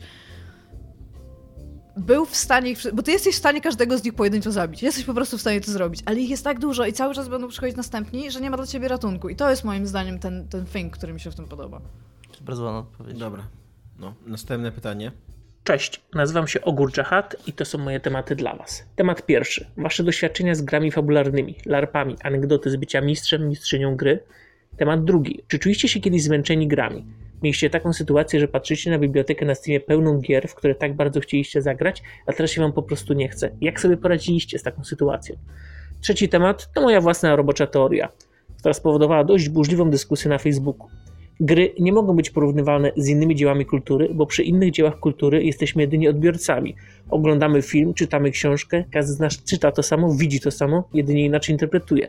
Podczas gdy gra ze względu na swoją interaktywność może dosłownie wyglądać, być inna w zależności od tego, kto w nią gra. Tomek w Skyrimie będzie jeździł wozami, rozmawiał z postaciami i czytał książki. Domek będzie podróżował pieszo i zwiedzał jaskinie, podziwiał widoki i mechanikę walki, a Iga stworzy postać i stwierdzi, że woli Pokémony. Gra sama z siebie nie istnieje bez odbiorcy. Odbiorca jest jednocześnie odbiorcą i współtwórcą dzieła. E, To są moje tematy dla Was. Bardzo dziękuję Wam za to, że tworzycie dalej ten podcast i tak dalej trzymać. Pozdrawiam Was serdecznie. Czy ja mogę zacząć od ostatniego pytania? Śmiało. Każde dzieło nie istnieje bez dokładnie, odbiorcy, no kropka. Dokładnie, dokładnie. Ja dokładnie, samo chciałem Bo powiedzieć, chodzi, to nie jest... mi się wydaje, że w tym pytaniu chodzi o kwestię interaktywności, tak? Ale jakby film, film nie istnieje, dopóki ktoś go nie ogląda, książka nie istnieje, dopóki ktoś jej nie czyta, więc to pytanie właśnie w tym momencie A ta rozbroiła. interaktywność też jest y, różna, Iluzja zmienna, wyboru. ale ona nigdy nie jest, nie wykracza ponad to, co twórca umieścił w tej grze. Nigdy nie wykracza ponad to, więc... Ja, ja się trochę zgadzam, że znaczy każde medium jest inne i gry mają to, ten aspekt interaktywności jako swoje inne, ale e, uważam, że bardzo często argument o tym, że nie można porównywać mediów jest po prostu takim naj, najle, najbardziej leniwym argumentem e, próbującym zakończyć dyskusję, że tam, o nie porównuj filmu do giereczek, bo giereczki są zupełnie inne. No, może tak, ale z jednym i drugim mam fabułę i mogę na przykład powiedzieć, że filmy że ten film ma dużo lepszą fabułę niż tamten, niż ta gra, co nie? Obojętne, czy ta gra jest interaktywna, czy nie jest interaktywna. Na przykład większość filmów ma lepszą fabułę niż Tetris. Moje doświadczenie z grami fabularnymi jest długie i bogate. Bolesne. E, nie, nie bolesne. grałem przez całe liceum, grałem bardzo intensywnie, tydzień w tydzień. E, grałem jako gracz, prowadziłem kampanie, były to epickie kampanie na, rozpisane na dwa lata na przykład, tam na 100 czy 200 sesji. E, brałem udział w takich kampaniach, później na początku studiów jeszcze trochę graliśmy, chociaż to już się wszystko zaczęło rozchodzić, bo wszyscy się porozjeżdżaliśmy po całej Polsce i tak dalej. Bardzo dobrze wspominam ten okres, grałem głównie w Cyberpunka, Warhammera i Kryształy Czasu i D&D. Ale grałem też w inne rzeczy. Grałem też w, w Neuroshima na przykład, grałem trochę w Zeftulu, no tak ogólnie, ale no tyle. Dzisiaj już raczej nie gram, ale dobrze to wspominam. Ja dosyć podobnie jak Tomek, ja w ogóle byłem takim mega smutnym, stereotypowym, totalnie stereotypowym A nerdem. dlaczego smutny? To było wesołe, to było radosne. Okej, znaczy... Ja bym tutaj ocenia to przez pryzmat normalnego społeczeństwa, które w taki sposób kiedyś rozumiało nerdów, a Ja, teraz nerdowe teraz, jest sexy. teraz byłoby to może sexy i cool, a wtedy byłem raczej takim outsiderem chyba, jeżeli chodzi o... No nie byłem, nie byłem z tych fajnych dzieciaków, ty byłeś chyba w szkole, grałeś w RPG, ale jednocześnie byłeś w tym popularnym crowdzie, a ja byłem raczej w tym takim crowdzie właśnie, który stał z boku i tam, wiesz, i był kujonem takim, tak?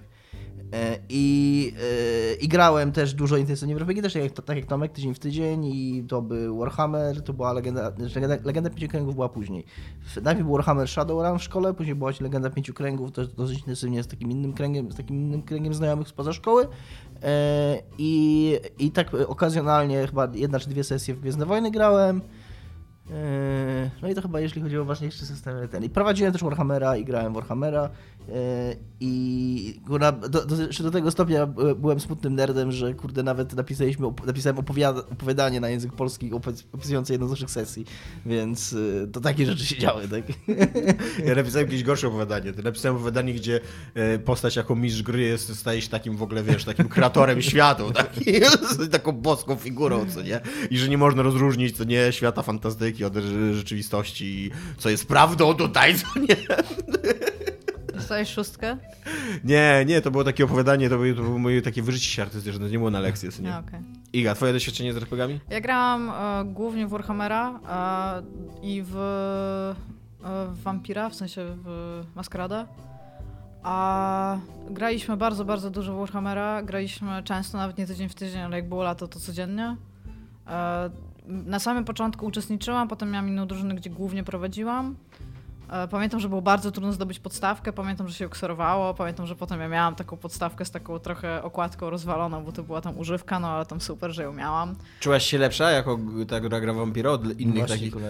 e, Nawet- nawet wieśniaków RPGowych, którzy tam, my nie potrzebujemy kostek, mamy klimat, my opowiadamy opowieści. Nie, Nie, to nie jest nie. gra dla nas, to jest sposób życia w ogóle. Teatr wyobraźni! No. pamiętam tę dyskusję, pamiętam was, kurde.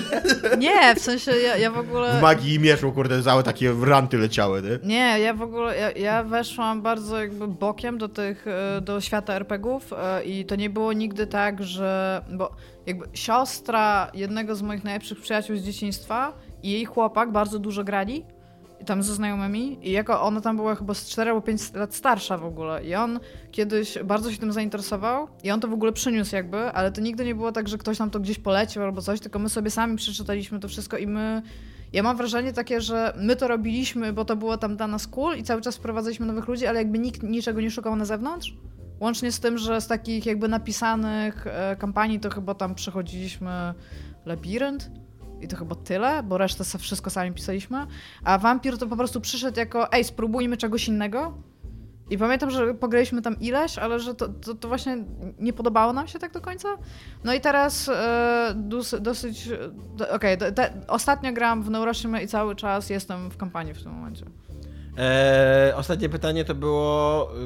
Ja w ogóle jeszcze, jeszcze teraz mi się to A przypomniało. i larpy chcę- się liczą? I chcę o tym larpy jest... Na, następne pytanie Okej, będzie o dobrze. Chcę o, larpy. tym, chcę o tym jeszcze tylko szybko powiedzieć, bo, bo uważam, że to historia warta opowiedzenia, że totalnie byłem do tego, typu, do tego typu stereotypowym kurwa, ner- nerdem, że nawet miałem historię, jak kiedyś moi rodzice znaleźli tam, ja nie wiem, miałem z- z 13-14 lat to jeszcze było tam, no nie, może więcej, może już 15, no ale to, miałem jakieś notatki do swojej kampanii, gdzie były jakieś tam opisy rytualnych, brutalnych mordów, które gracze mieli znaleźć, tam mieli pytania generalnie moi rodzice.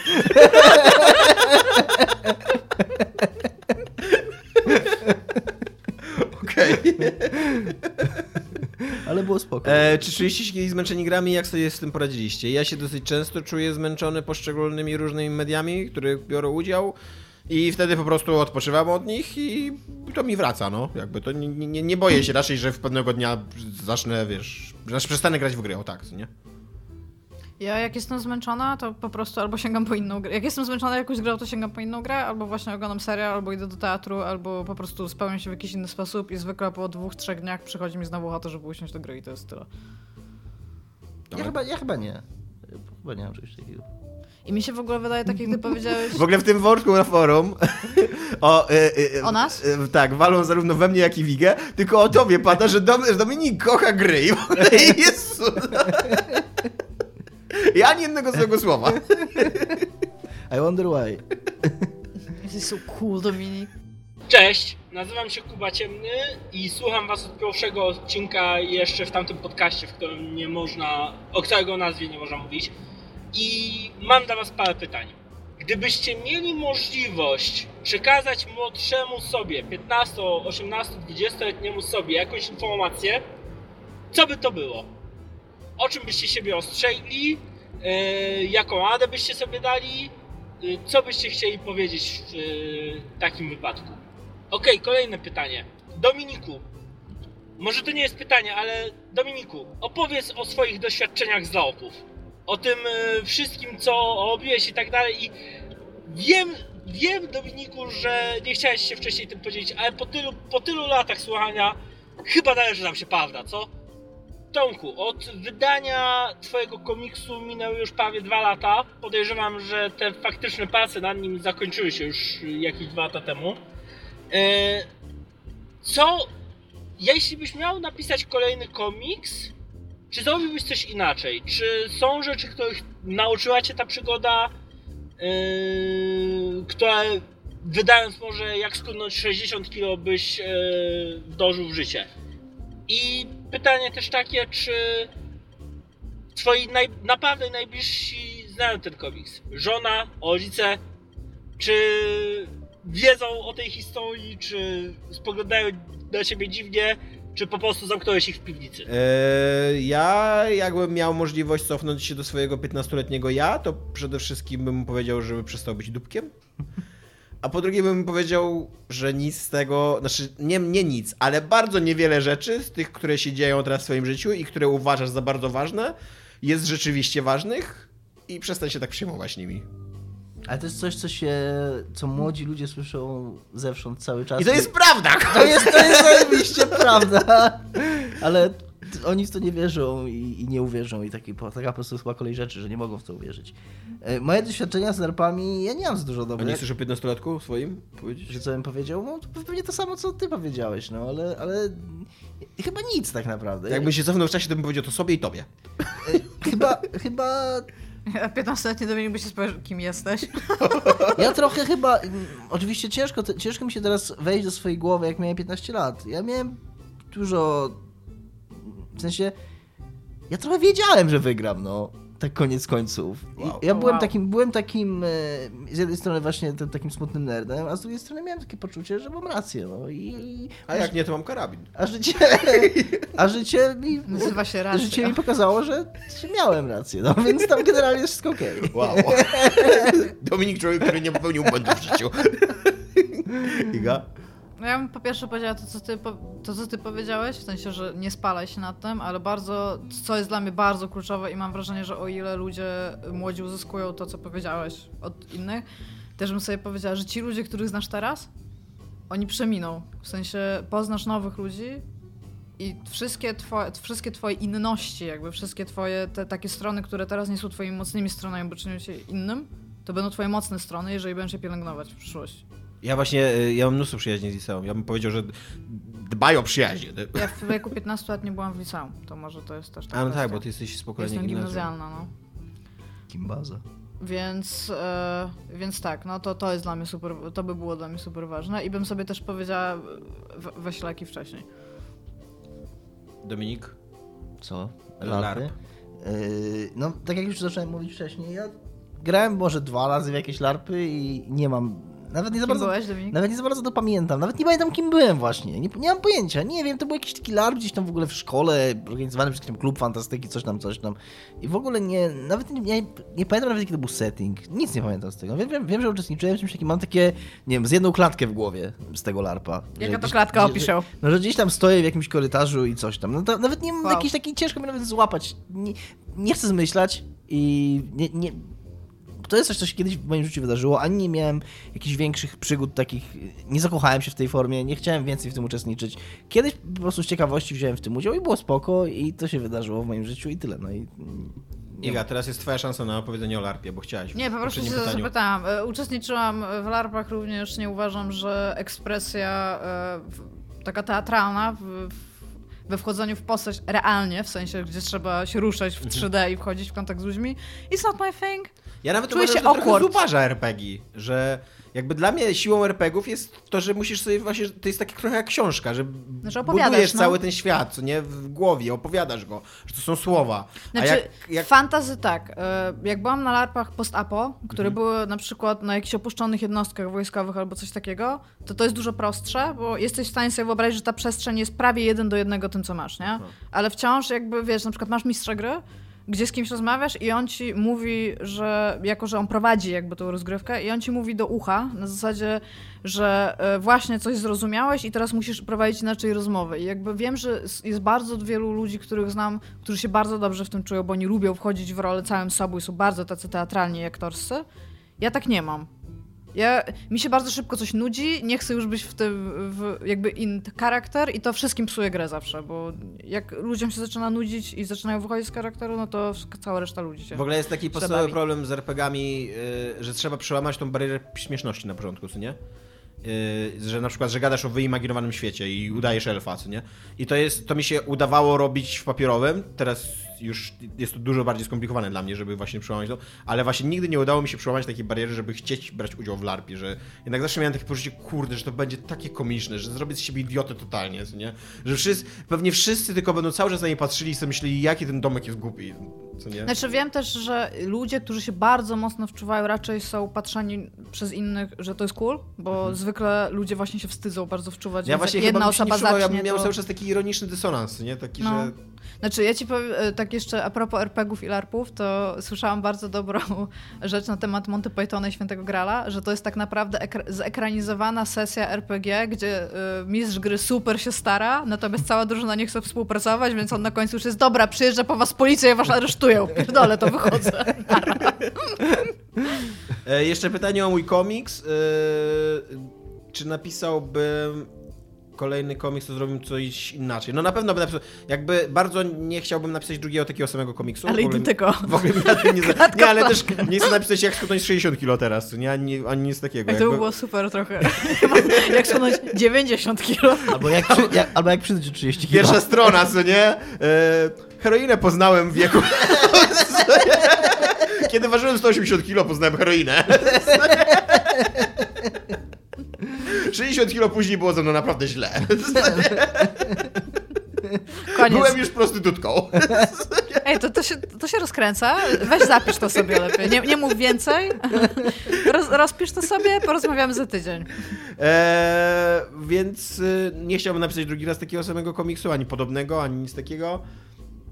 E, czy jakbym pisał ten komiks drugi raz, to zrobimy to inaczej? Chyba tak, ale nie myślę nad tym, więc nawet nie mogę po podać żadnego przykładu, bo tak jak mówię, już jakby nie jest w moim systemie ten komiks za bardzo. E, I czy moi najbliżsi znają ten komiks? Tak, znają. I są dorośli i nie mają z tym problemu, tak mi się wydaje. I po prostu go przeczytali. In your face ludzie, którzy są dorośli mają z nim problem. No, dobra. E, Siema, e, Kamil z tej strony. E, Dwa pytania. E, Pierwsze do chłopaków. E, Czy mieliście okazję skonfrontować się ze Sławkiem Serafinem lub z innym z redaktorów, z których tekstów nabijaliście się za czasów jeszcze nieczystych zagrywek w folwarku zwierzęcym? Jak na was zareagowali? Czy mieliście jakieś nieprzyjemności z tego tytułu? I drugie pytanie, co sądzicie o polskim YouTubie, szczególnie tym gamingowym? Czy macie swoich ulubionych twórców? Dzięki, pozdrawiam. Nie miałem okazji się skonfrontować i nawet gdybym miał okazję, to koniec końców nikogo to nie obchodzi, nikogo to nie obchodziło nigdy, tak naprawdę, więc nie sądzę, żeby to był temat dla kogokolwiek, bo to wszyscy jesteśmy dorosłymi ludźmi. Jakby.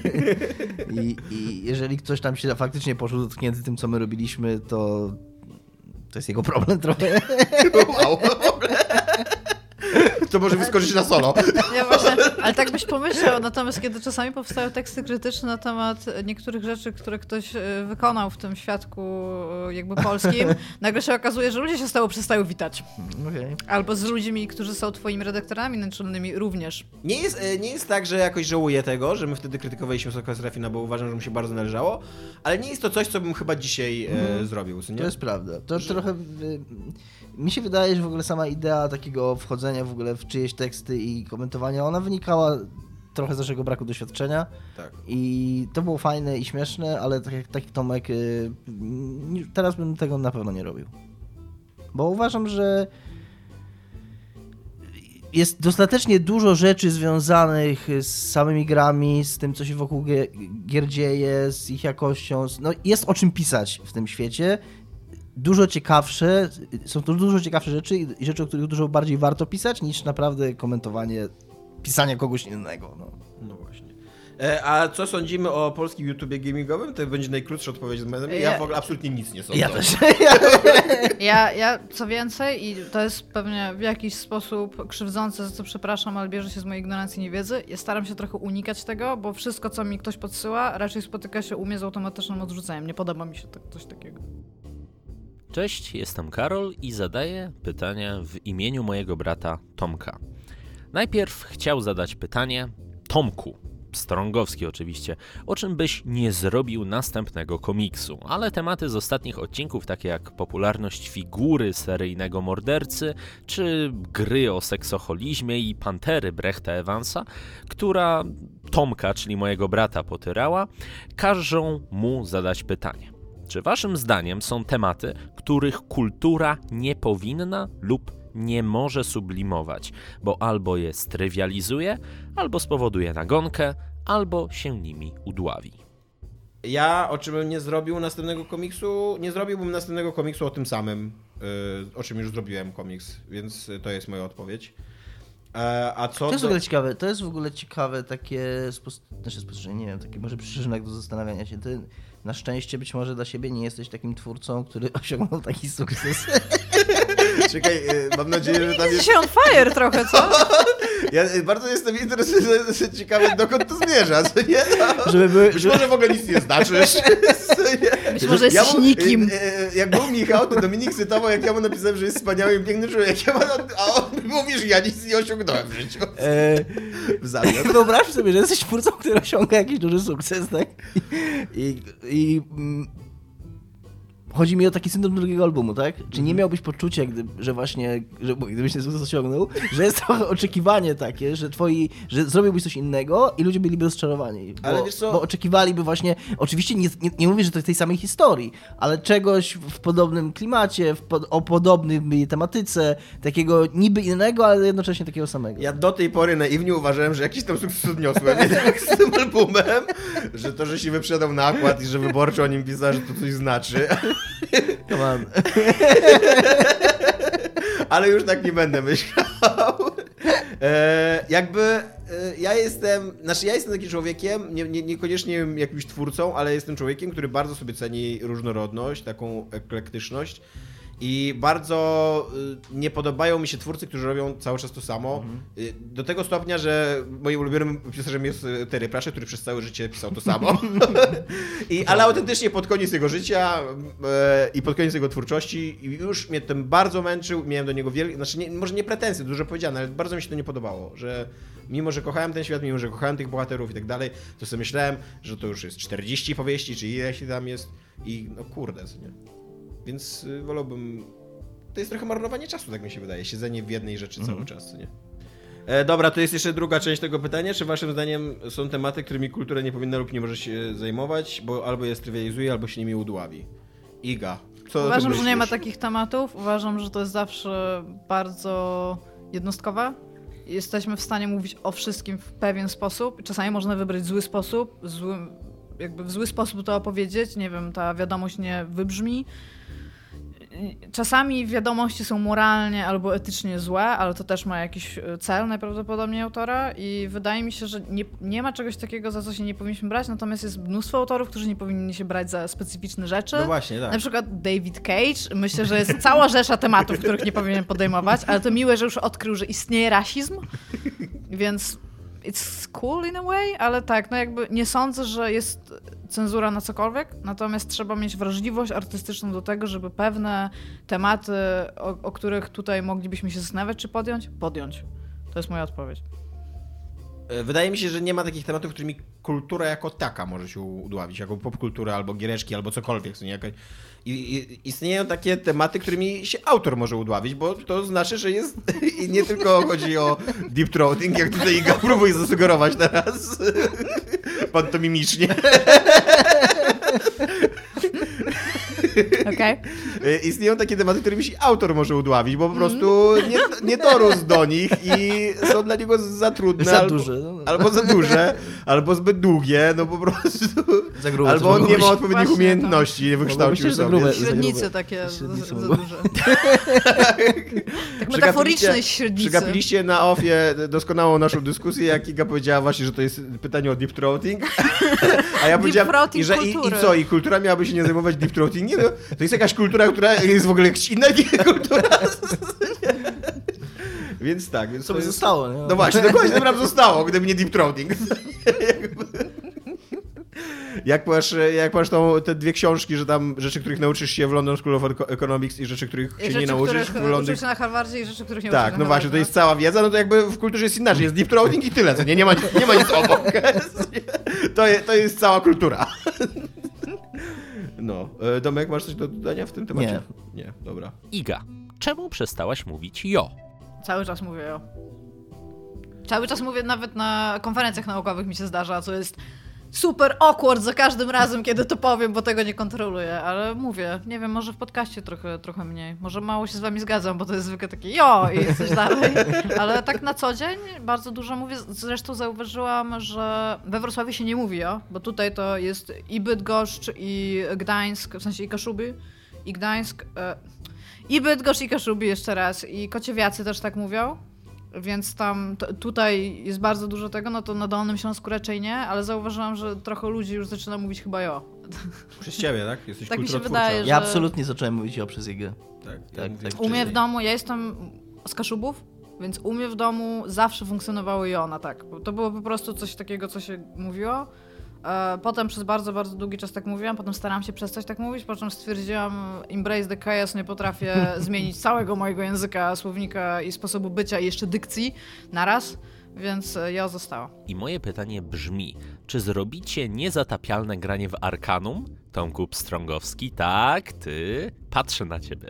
Czemu mielibyśmy właściwie? E, ponieważ Karol bardzo lubi Arkanum i wiele razy próbował mnie przekonać, że to, że mnie szczury zagryzły w pierwszej jaskini, to jest tylko przypadek i powinien dać tej grze drugą szansę.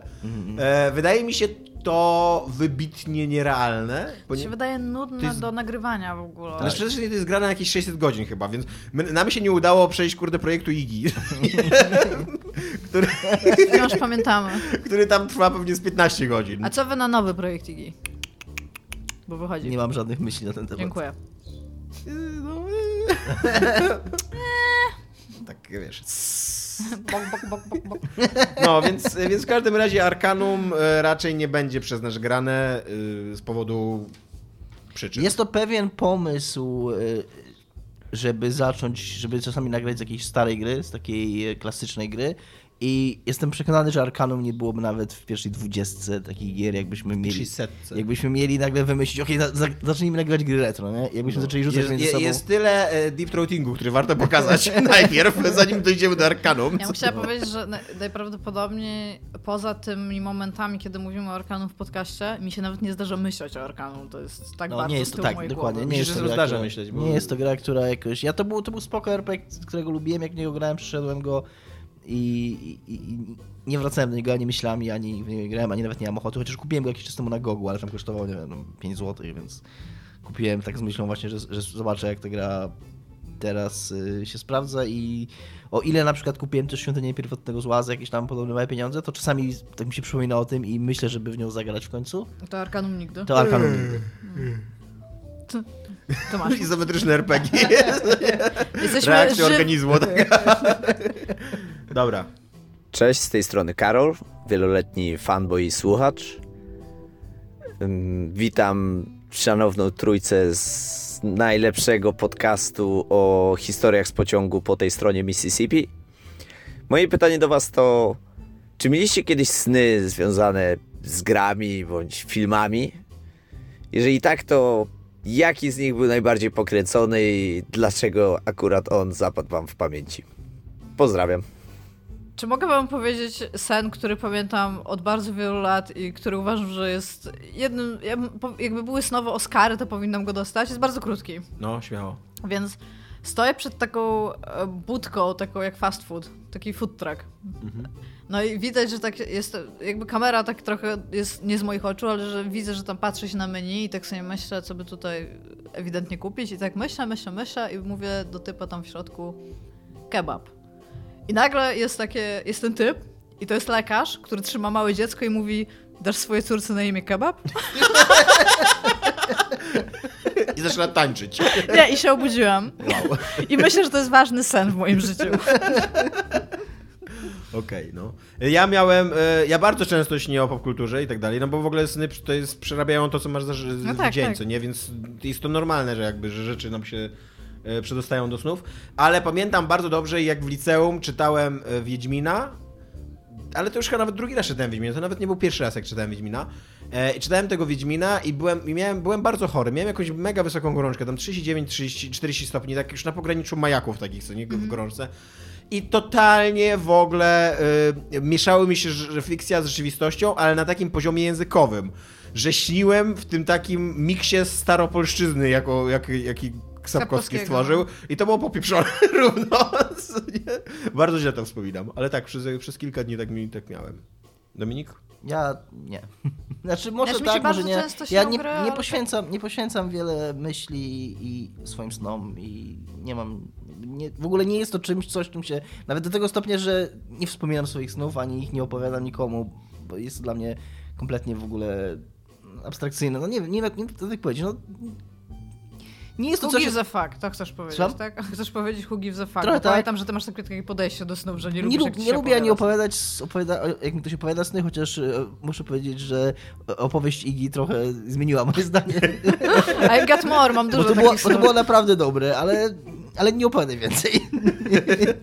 Właśnie pamiętam Dominika z WP, jak kiedyś przyszłam, żeby mu opowiedzieć super śmieszny sen, jaki miałam i on tak się spojrzał i powiedział, nie będziemy rozmawiać o snach. Wziął kawę i wyszedł z kuchni. Jak e, się poznałem z Dominikiem w e, wirtualnej Polsce, to jedną z pierwszych rzeczy takich, które pamiętam, że mi powiedział, to jest, że e, są takie rzeczy, które, które dla ciebie są bardzo ważne, ale innych w ogóle nie interesują i jedną z nich są twoje sny.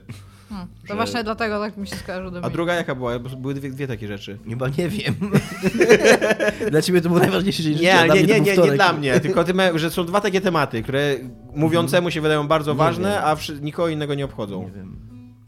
Twój penis, nie wiem. Mój penis jest kulturowo ważny. Mam o tym komiks. Deep throating. Cześć, jestem Ludwik Banach i moje pytanko. Czy nagrywanie niezatapialnych było źródłem jakichś nieprzyjemnych zdarzeń i czy miało jakiś niekorzystny wpływ na wasze życie? Pozdrawiam. Nie.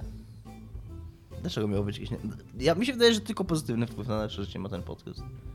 Nie spotkałem nigdy nic nieprzyjemnego, przez niego dostałem nawet kiedyś fajkę, więc, więc tam jest okej. Ja mam bardzo dużo komentarzy, które są mi wysłane, które są raczej agresywne lub bardzo niemiłe, ale... Tobie? czyta- Tak na private Personalnie, no. Tak? Serio? Tak, tak. To się dzieje w ogóle? Dlaczego Tak. nigdy nie mówiłaś ty? No bo właśnie chciałam powiedzieć, ale gówno mnie to obchodzi, więc nie wiem, czy mogę powiedzieć, że to jest coś złego. To ma się skończyć w ogóle. Jeżeli nas słuchacie teraz, to ma się skończyć. Nie chcemy tego. Ale zawsze tak, bo od czasu jak zaczęłam w ogóle pisać o grach, mam pełno... Ja nie dostaję w ogóle personaży. Bo Takich na, private, na, na privie, Ja co nie? nie. Dostaję jesteś- jakieś tam... Jesteście typami. Publicznie To- dostaję negatywne tak, komentarze, ale na privie? jakby e, mężczyźni mają potrzebę mówienia mi, że się znam, bo jestem laską i używają do tego bardzo często Wow. bardzo prostego słownictwa takiego Ja dosadnego. jest mi bardzo przykro z tego powodu i chciałbym przeprosić w imieniu wszystkich mężczyzn. To nie, Nie wiem, czy newsletterze to możliwe. mężczyzn napisz. Słucham? W newsletterze mężczyzn to napisz, żeby No, wszyscy tak. byli on the same page.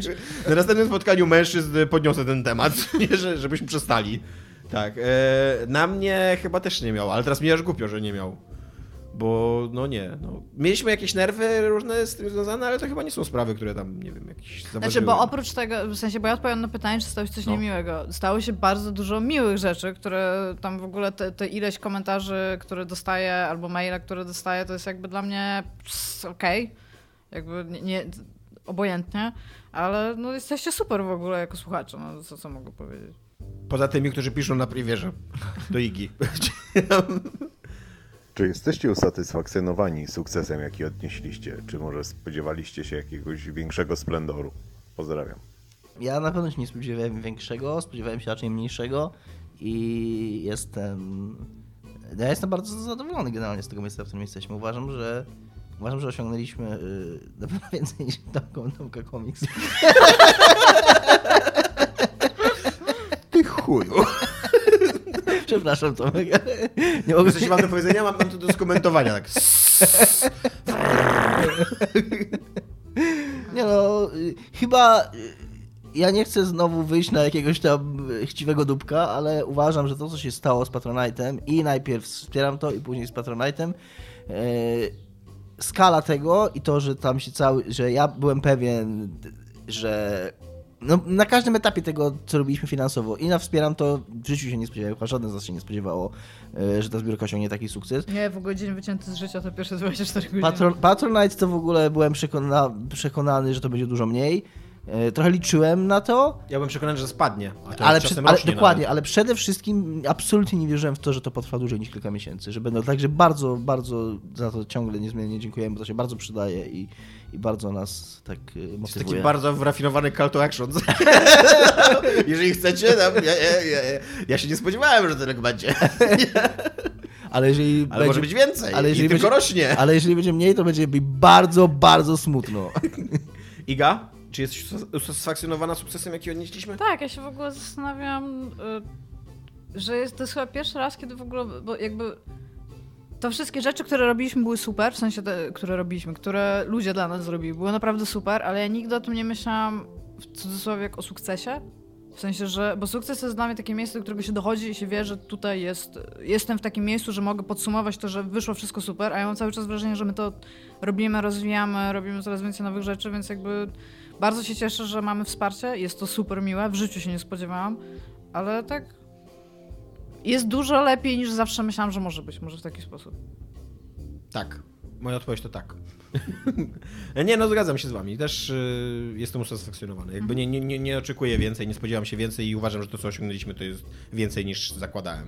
Jest mi zawsze, jest mi naprawdę zawsze, jak o tym pomyślę w ogóle, albo jak e, rozmawiam o tym z ludźmi, bo e, nagle wychodzi w ogóle, że w moim otoczeniu są ludzie, którzy nas słuchają, o których nie wiedziałam, że nas słuchają i to tak czasami po prostu wychodzi i na przykład ktoś mnie za coś pochwali, albo ktoś mówi, że robimy dobrą robotę i to jest zawsze tak szalenie miłe, że to- nie jest tak, że w pewnym momencie się jak, o okej, okej. Tak, Tylko no. to jest zawsze takie, że nie wiem co powiedzieć. No tak, to prawda. I to jest, tak, ja też, się- ja też się z tym wszystkim zgadzam, co powiedziała Iga również i, i chciałem jeszcze powiedzieć, że jest y, no zajebiście satysfakcjonujące, że mamy coś swojego, że, że mamy jakąś tam małą tą działeczkę, która jest, zależy kompletnie od nas, która, pod którą się podpisujemy tak całościowo i naprawdę niezatapialni, jeżeli chodzi o rzeczy, które, które robię w życiu, to jest coś, z czego chyba jestem najbardziej dumny.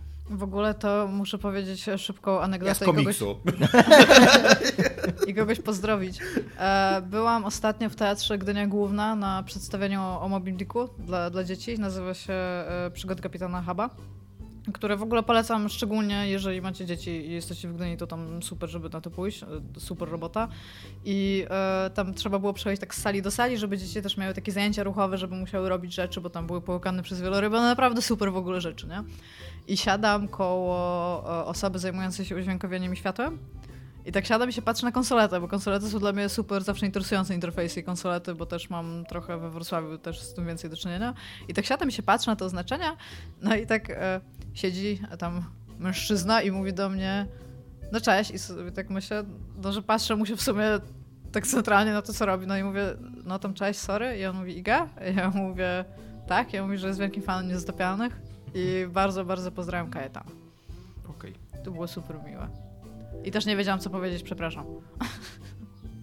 Hej Tomku, Igo, Dominiku. Jestem Marcjanna i będę trąbić pewnie trochę enty raz na ten sam temat, ale chciałabym zapytać, co wy myślicie o kwestii inkluzywności w giereczkach?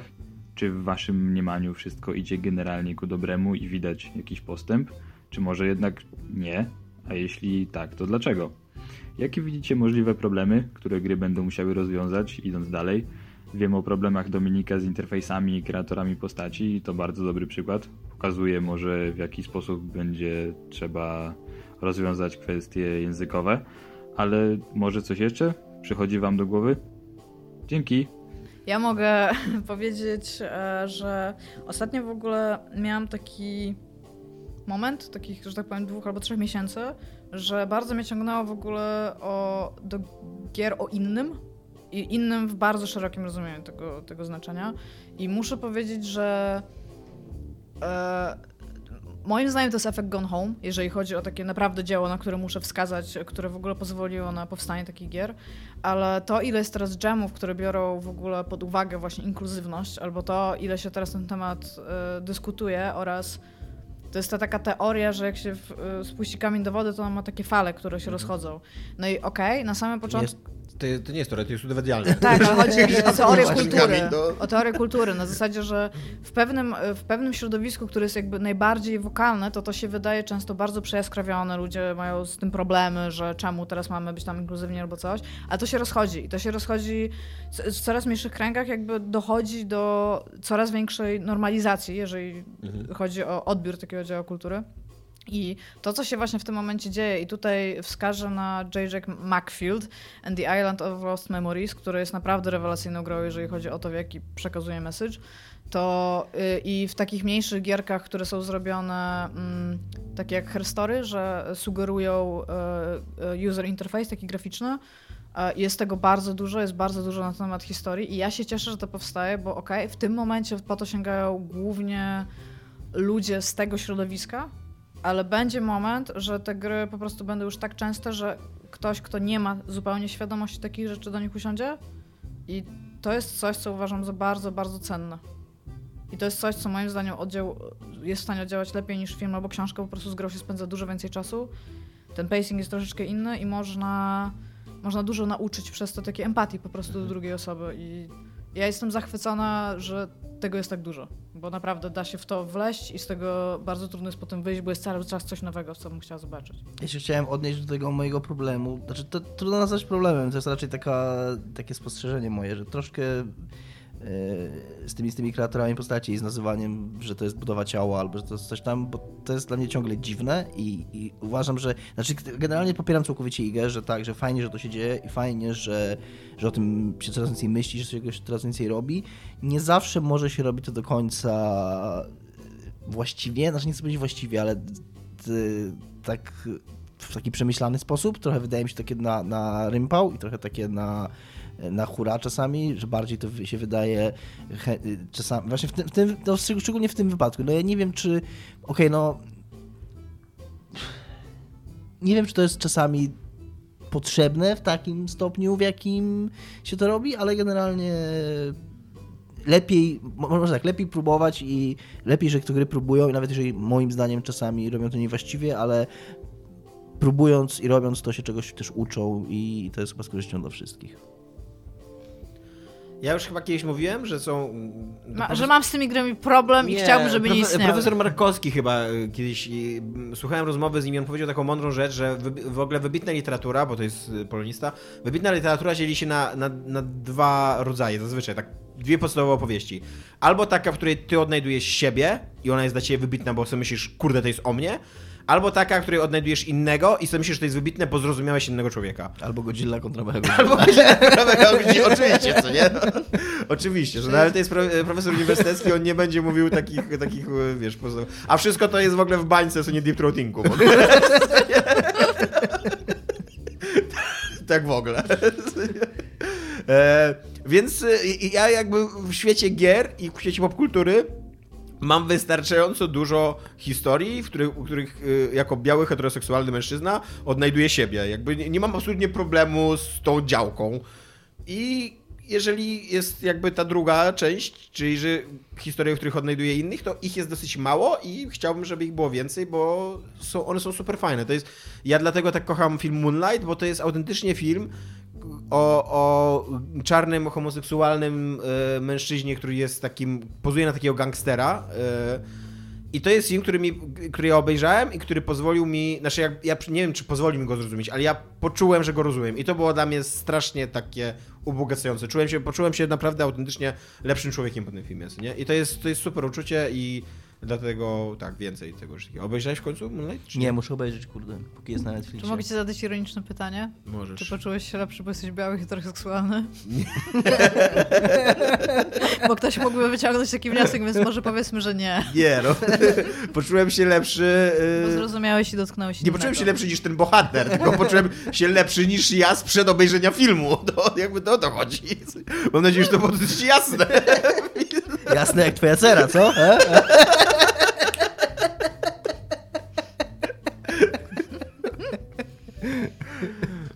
Kącik rasistowski zamykamy teraz.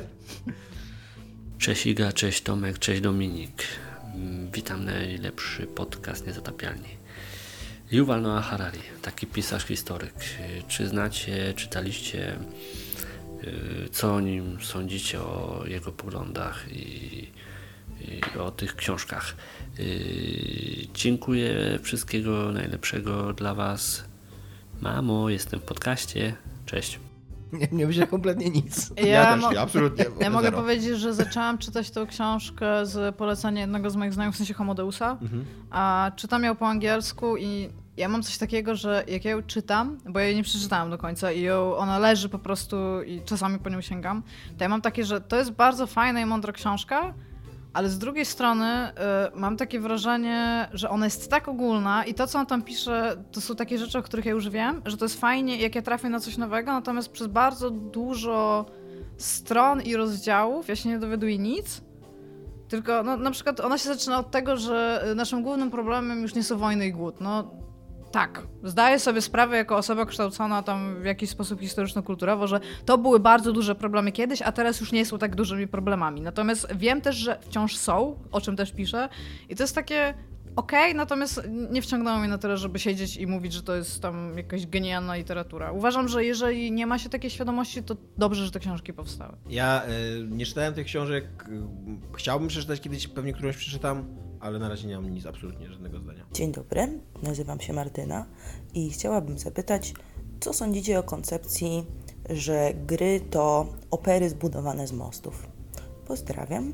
Bardzo Co? lubię ten cytat. Co to A jest? co to jest za cytat? To znaczy? To jest e, Chris, kurde, nie pamiętam nazwiska, powiedział, że gry jako medium, te, takie jakie są, mają w sobie całe skomplikowanie budowy mostów z artystycznym projektowaniem oper, Aha. więc to są tak naprawdę opery zbudowane z mostów. I bardzo lubię ten cytat, bo on dokładnie, jak, jak się go wyci- zupełnie wyciągnie tak z kontekstu, to jest zupełnie bez sensu, ale jak masz to pierwsze No, to zdanie, prawda. to totalnie się, totalnie się to kuma i jakby tak, tak jest. No. Mamy, y, to, to jest medium, na, dlatego ci ludzie, którzy są wewnątrz tych wielkich studiów się spalają, dlatego jest to tak trudne, bo wszyscy są artystami, ale to jest bardzo duże połączenie technologii i, i sztuki tak naprawdę w wszelkich po prostu rodzajów. I to jest ścieranie się na tak wielu e, polach po prostu, jeżeli chodzi o samych pracowników i Ciekawe, twórców. w ogóle ciekawe, czy to się kiedykolwiek zmieni i czy to się może zmienić. Że, no bo faktycznie, no bo kurde, żeby napisać książkę, no to nie trzeba nic więcej niż usiąść i zacząć pisać książkę, tak? Żeby nakręcić film, no z dużym uproszczeniu, ale też nie trzeba wiele więcej niż wziąć No, kamerę. nie, no, e, no ja nie, ja się z tym nie zgadzam. Na przykład, żeby napisać operę, tak jak jest w tym.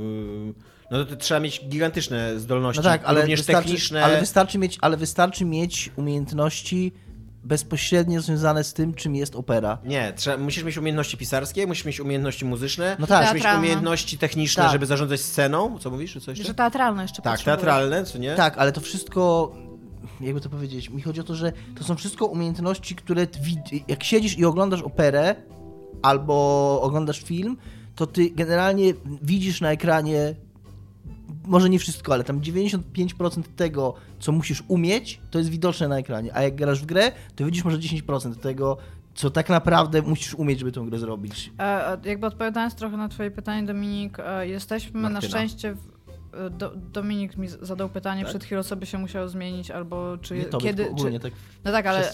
no. No, no tak, ale przegapiłem. jesteśmy w momencie technologicznym, gdzie silniki i Mhm. tutoriale do silników są ogólnodostępne. Jesteśmy Mhm. już w stanie robić pewne gry w taki, a nie inny sposób, bo nie potrzebujemy ich pisać od podstaw, więc myślę, że będzie coraz prościej.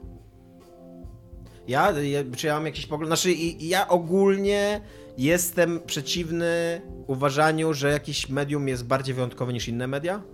Więc... Nie to, że jest bardziej wyjątkowe, jest po prostu inne. No tak, ale tak każde medium jest inne jakby, co nie? No tak, no, I... no jest. Bo różne masz. Wszystkie, e, nad, nad, wszystkimi mediami tak naprawdę Tylko, że chodzi mi o to, że, e, no wisi wiem. tylko ogólny Może- temat ludzkości, jakim jest deep throating, co nie? Może masz rację, może masz rację, może ja jakoś tam, nie wiem, uważam gry za wyjątkowe, no ale... No nie, na przykład y, ja mam tak, że jak oglądasz film Marvela, Mhm. no to, y, to, nie, to, to nie jest w ogóle to, co powstało, nie? To, co widzisz na ekranie. Nie widzisz 90% pracy, która została tam wykonana. Przy castingu, przy, y, przy, Tak, ale- przy y, efektach specjalnych, przy montażu, Je- przy jasne, prowadzeniu jasne, aktorów, jasne. przy planowaniu produkcji i tak dalej. Jasne, nie? no ale ty mówisz teraz o całym przedsięwzięciu. A, no nie, nie wiem, czy ja, czy ja jestem w stanie powiedzieć, może nie jestem w stanie wysłowić tego, o co mi chodzi, no ale że chodzi mi o to, że, że jeżeli chcesz, oglądasz filmy, tak, i, i myślisz sobie, kurna, chciałbym to robić, tak, i ktoś ci powie, okej, i ktoś ci zaczyna opowiadać o tym, co musisz zrobić, żeby, żeby samemu nakręcić film, to przypuszczam, że takiego człowieka, który ogląda filmy, nie, większość tych rzeczy, o których usłyszy, raczej nie będzie, raczej go nie zaskoczy, raczej będzie się tego spodziewał. A jeżeli powiedzmy ktoś chce zrobić gry, a ktoś mu na to powie, ok, no to teraz musisz przejść kurs wiem, analizy matematycznej dwuletniej albo algebry, albo algebry liniowej, bo jeżeli chcesz robić z grafiką 3D, to może być takie, takie what? Bo o co mi chodzi? Że, że, jest, że jest olbrzymia ilość wiedzy takiej, która, yy, która jest potrzebna, żeby te gry robić, że, albo żeby jakieś rzeczy do tych gier robić, która może być bardzo nieintuicyjna na poziomie samego, samego obcowania z tą grą. O to mi chodziło. Cześć, nazywam się Michał. Proszę, byście opowiedzieli o tym, czym się kierujecie przy wyborze kolejnej gry. Wiadomo, czas nie jest z gumy, a nowych gier ciągle przybywa. Oczywiście nie bierzemy pod uwagę gier narzuconych wam do recenzji. A i przy okazji, czy planujecie z wyprzedzeniem w co będziecie grać, czy dopiero jak jeden tytuł skończycie, to patrzycie już za kolejnym? Pozdrawiam. To jest takie śmieszne, bo ja mam tak dużo gier, w które nie grałam, które kupiłam i czekają na swoją kolej, więc totalnie myślę o tym, co będę grać y, potem. Natomiast to nigdy nie jest ta gra, o której myślę, że to będzie ta gra, w którą będę grać potem. I tutaj chciałam też odwołać do faktu, że zwykle jest tak, jak się jest w redakcji, że to nie jest tak, że ktoś ci mówi, ty będziesz recenzował tą grę, tylko realnie jesteś, chcesz coś zrecenzować, więc to, to nie jest jakby wykluczające się. Więc te gry też sobie zaklepujesz, że ja chcę tą grę. A, I zwykle myślę już tak z trzy gry w przód. W sensie, że na przykład wiem, że chcę grać w tą grę, która teraz wyszła, ale no chcę skończyć jakąś grę, którą gram w tym momencie. Ja, ja totalnie na odwrót właśnie. Ja nigdy tego nie planuję i, i nie myślę o czymś takim i często to są takie impulsywne decyzje. Na przykład tak, Sekiro. Tak właśnie miałem z Sekiro. To była totalnie taki... W ogóle nie, nie myślałem, że będę chciał w to grać. Po czym jak tam tydzień po premierze przeczytałem recenzję, bardzo dobrą recenzję na Eurogamerze i totalnie po tej recenzji stwierdziłem, że okej, Sekiro, nie? I kupiłem Sekiro tego dnia. Ja też jestem dosyć podatny na wpływy. Jak przeczytam recenzję, która mnie zachęci, to kupuję. Albo jak na przykład po moim życiu pojawi się Dominik i zacznie mi pisać non-stop, że muszę coś obejrzeć albo zagrać, to, to w pewnym momencie mówię, że okej, że spróbuję. Staram się planować, ale mam tak jak Iga, że im bardziej planuję, tym bardziej prawdopodobne, że to totalnie nie będzie kolejna gra, w którą będę grał, bo coś wypłynie, coś się pojawi i tak dalej, i tak dalej. Dlaczego Iga jesteś yy, zen robisz teraz przed mikrofonem z zamkniętymi Bo, oczami? bo znowu się z mną zgadzasz. A, tak. więc tak, więc y, z- y, mam tak, na maksa mam tak z książkami, że y, mam kolejkę książek, tak, tak, taki stosik książek jeżeli ta, na ten stosik książek do przeczytania jako następny trafi jakaś książka, to prawie na pewno nie przeczytam jej jako następnej albo w ogóle w bliskiej odległości, y, bo jak skończę coś, to z- zaczynam grać, grać albo czytać coś, co mi wpadnie w ręce wtedy, w tym momencie. Z książkami to ja mam problem. Jaki? Za dużo książek kupuję. Naprawdę kupuję bardzo dużo książek. Ja już się oduczyłem kupować książki, na szczęście, ale mam i tak mnóstwo książek, które powinienem przeczytać, a do tego jak chodzę do biblioteki, to wypożyczam książki, które leżą u mnie i one niestety poganiają jeszcze terminowo, że muszę je czytać, Tak. więc, ta, więc ta, ta, moja, e, ten mój, ta moja kolejka książek, którą układam właśnie z tym, że rzadziej kupuję książki, albo że mam jeszcze książki w domu, które muszę przeczytać, to ona jest tym bardziej olewana, bo mam te książki z biblioteki, które muszę przeczytać. Dla mnie też jest ważne, żeby grać w gry i czytać te książki po prostu, więc nie jest dla mnie też super często istotny tytuł, chyba że bardzo, bardzo jest dla mnie ważny akurat, tylko ja mam potrzebę obcowania z literaturą i grami. Na tak, na, na tak po prostu wysokim poziomie, że często jest tak, że ja nie mam do siebie na przykład pretensji, że gram w coś, co, w co ch- chcę A ja grać. trochę mam, ja trochę się czasem czuję taki wykluczony, że wszyscy o czymś gadają, ja w to nie grałem, albo to jest książka, o której w ogóle teraz cały Facebook pisze, a ja ją mam i powinienem przeczytać, a wcale nie czytam. Teraz tak mam, kurde, z I tak e, oczami przewracasz? Tak. Tak, no Okej. tak. Z czym masz teraz tak? E, Z internatem e, Sergieja Żadana. Okej. To jest książka o wojnie na Ukrainie i zacząłem ją Cały czytać. mój Facebook o niej trąbi. Zacząłem ją czytać, przeczytałem ze 150 stron i tak nie za bardzo mnie wciągnęła. Jakby nie to, że jest zła, tylko Mhm. mnie nie wciągnęła. I bardzo bym chciał ją skończyć, ale totalnie zacząłem czytać w ogóle wszystko dookoła. Rozumiem. Przepisy, e, składniki na e, butelkach od szamponów. Cześć, nazywam się Michał, a to moje pytanie. Gdyby w trakcie waszej wizyty w supermarkecie wybuchła zaraza zombie, jaką chcielibyście mieć broń? Kto miałby wam towarzyszyć oraz jaki kawałek muzyczny powinien lecieć z głośników? Time of my life. Takie finally, ogóle Tak. yes! Sekator. Całe życie na to się gotowałam. Sekator, ale taki duży. No taki, nie, nie taki mały do róży albo coś takiego, tylko taki do żywopłotów. I muszę kogoś wziąć? Jakiś pies. Jakiś spoko pies. Ja już wiem na pewno, że chciałbym wziąć Igę. She got this. Broń.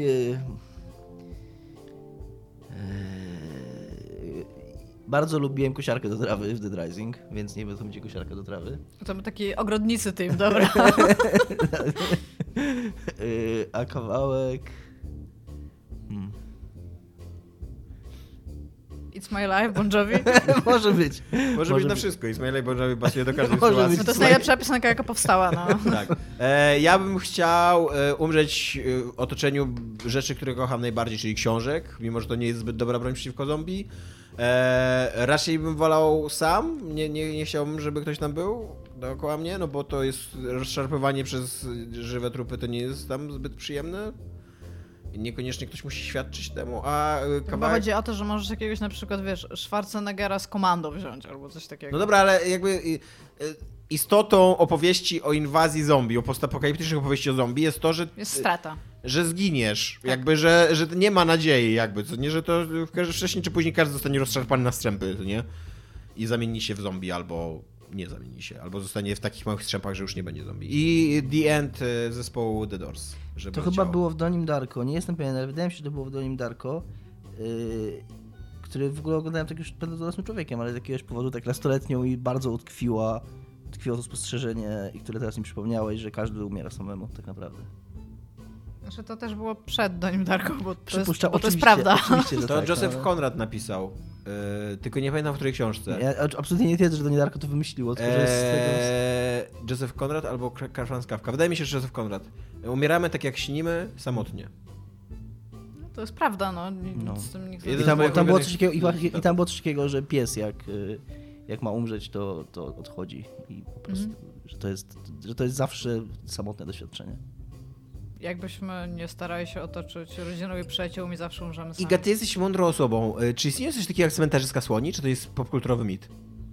E, One przychodzą umrzeć w miejsce, tak, ale nie wiem, czy to się bierze z kultury, że tak powiem, słoni, tak samo jak masz kulturę tam na przykład e, tych delfinowatych. Czy to się bierze stąd, że na przykład jak sarna jest ranna albo prawie ma umrzeć, to ona się najczęściej zagrzebuje w zioła, bardzo konkretne, bo wie po prostu intuicyjnie, że to może jej pomóc. Więc najczęściej na przykład jak e, jakieś zwierzę gdzieś umiera, to tam jest kilka szkieletów, bo tam się zakupują zwierzęta po prostu. Ale czy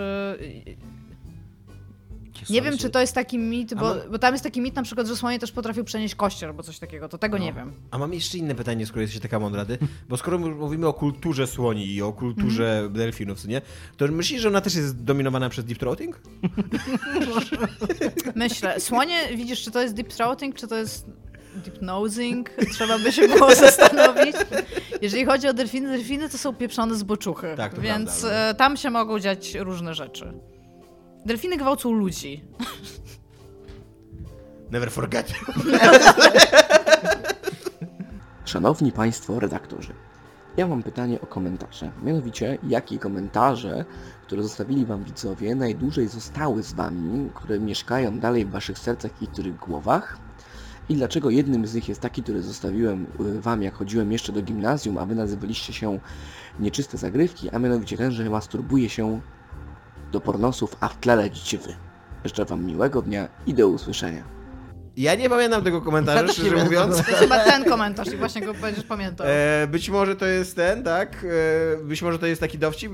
Istnieje prawdopodobieństwo, że będę go pamiętał, że tak, ale i takie komentarze, które nam zostawili ludzie, którzy, które pamiętam.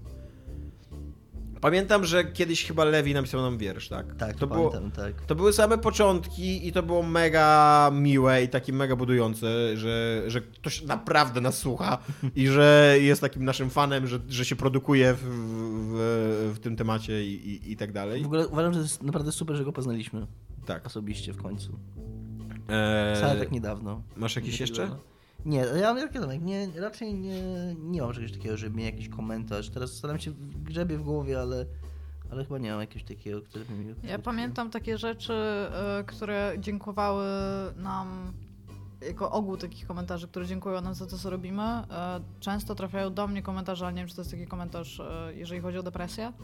To to jest zawsze dla mnie dosyć budujące, bo ja nie miałam. W sensie to, że ktoś do mnie wyciąga rękę, stanowi dla mnie lepiej to niż ja miałam, bo ja nie, nie, wyciąg- nie miałam jakby. Musiałam dojść do tego wszystkiego sama, więc to jest tam ok.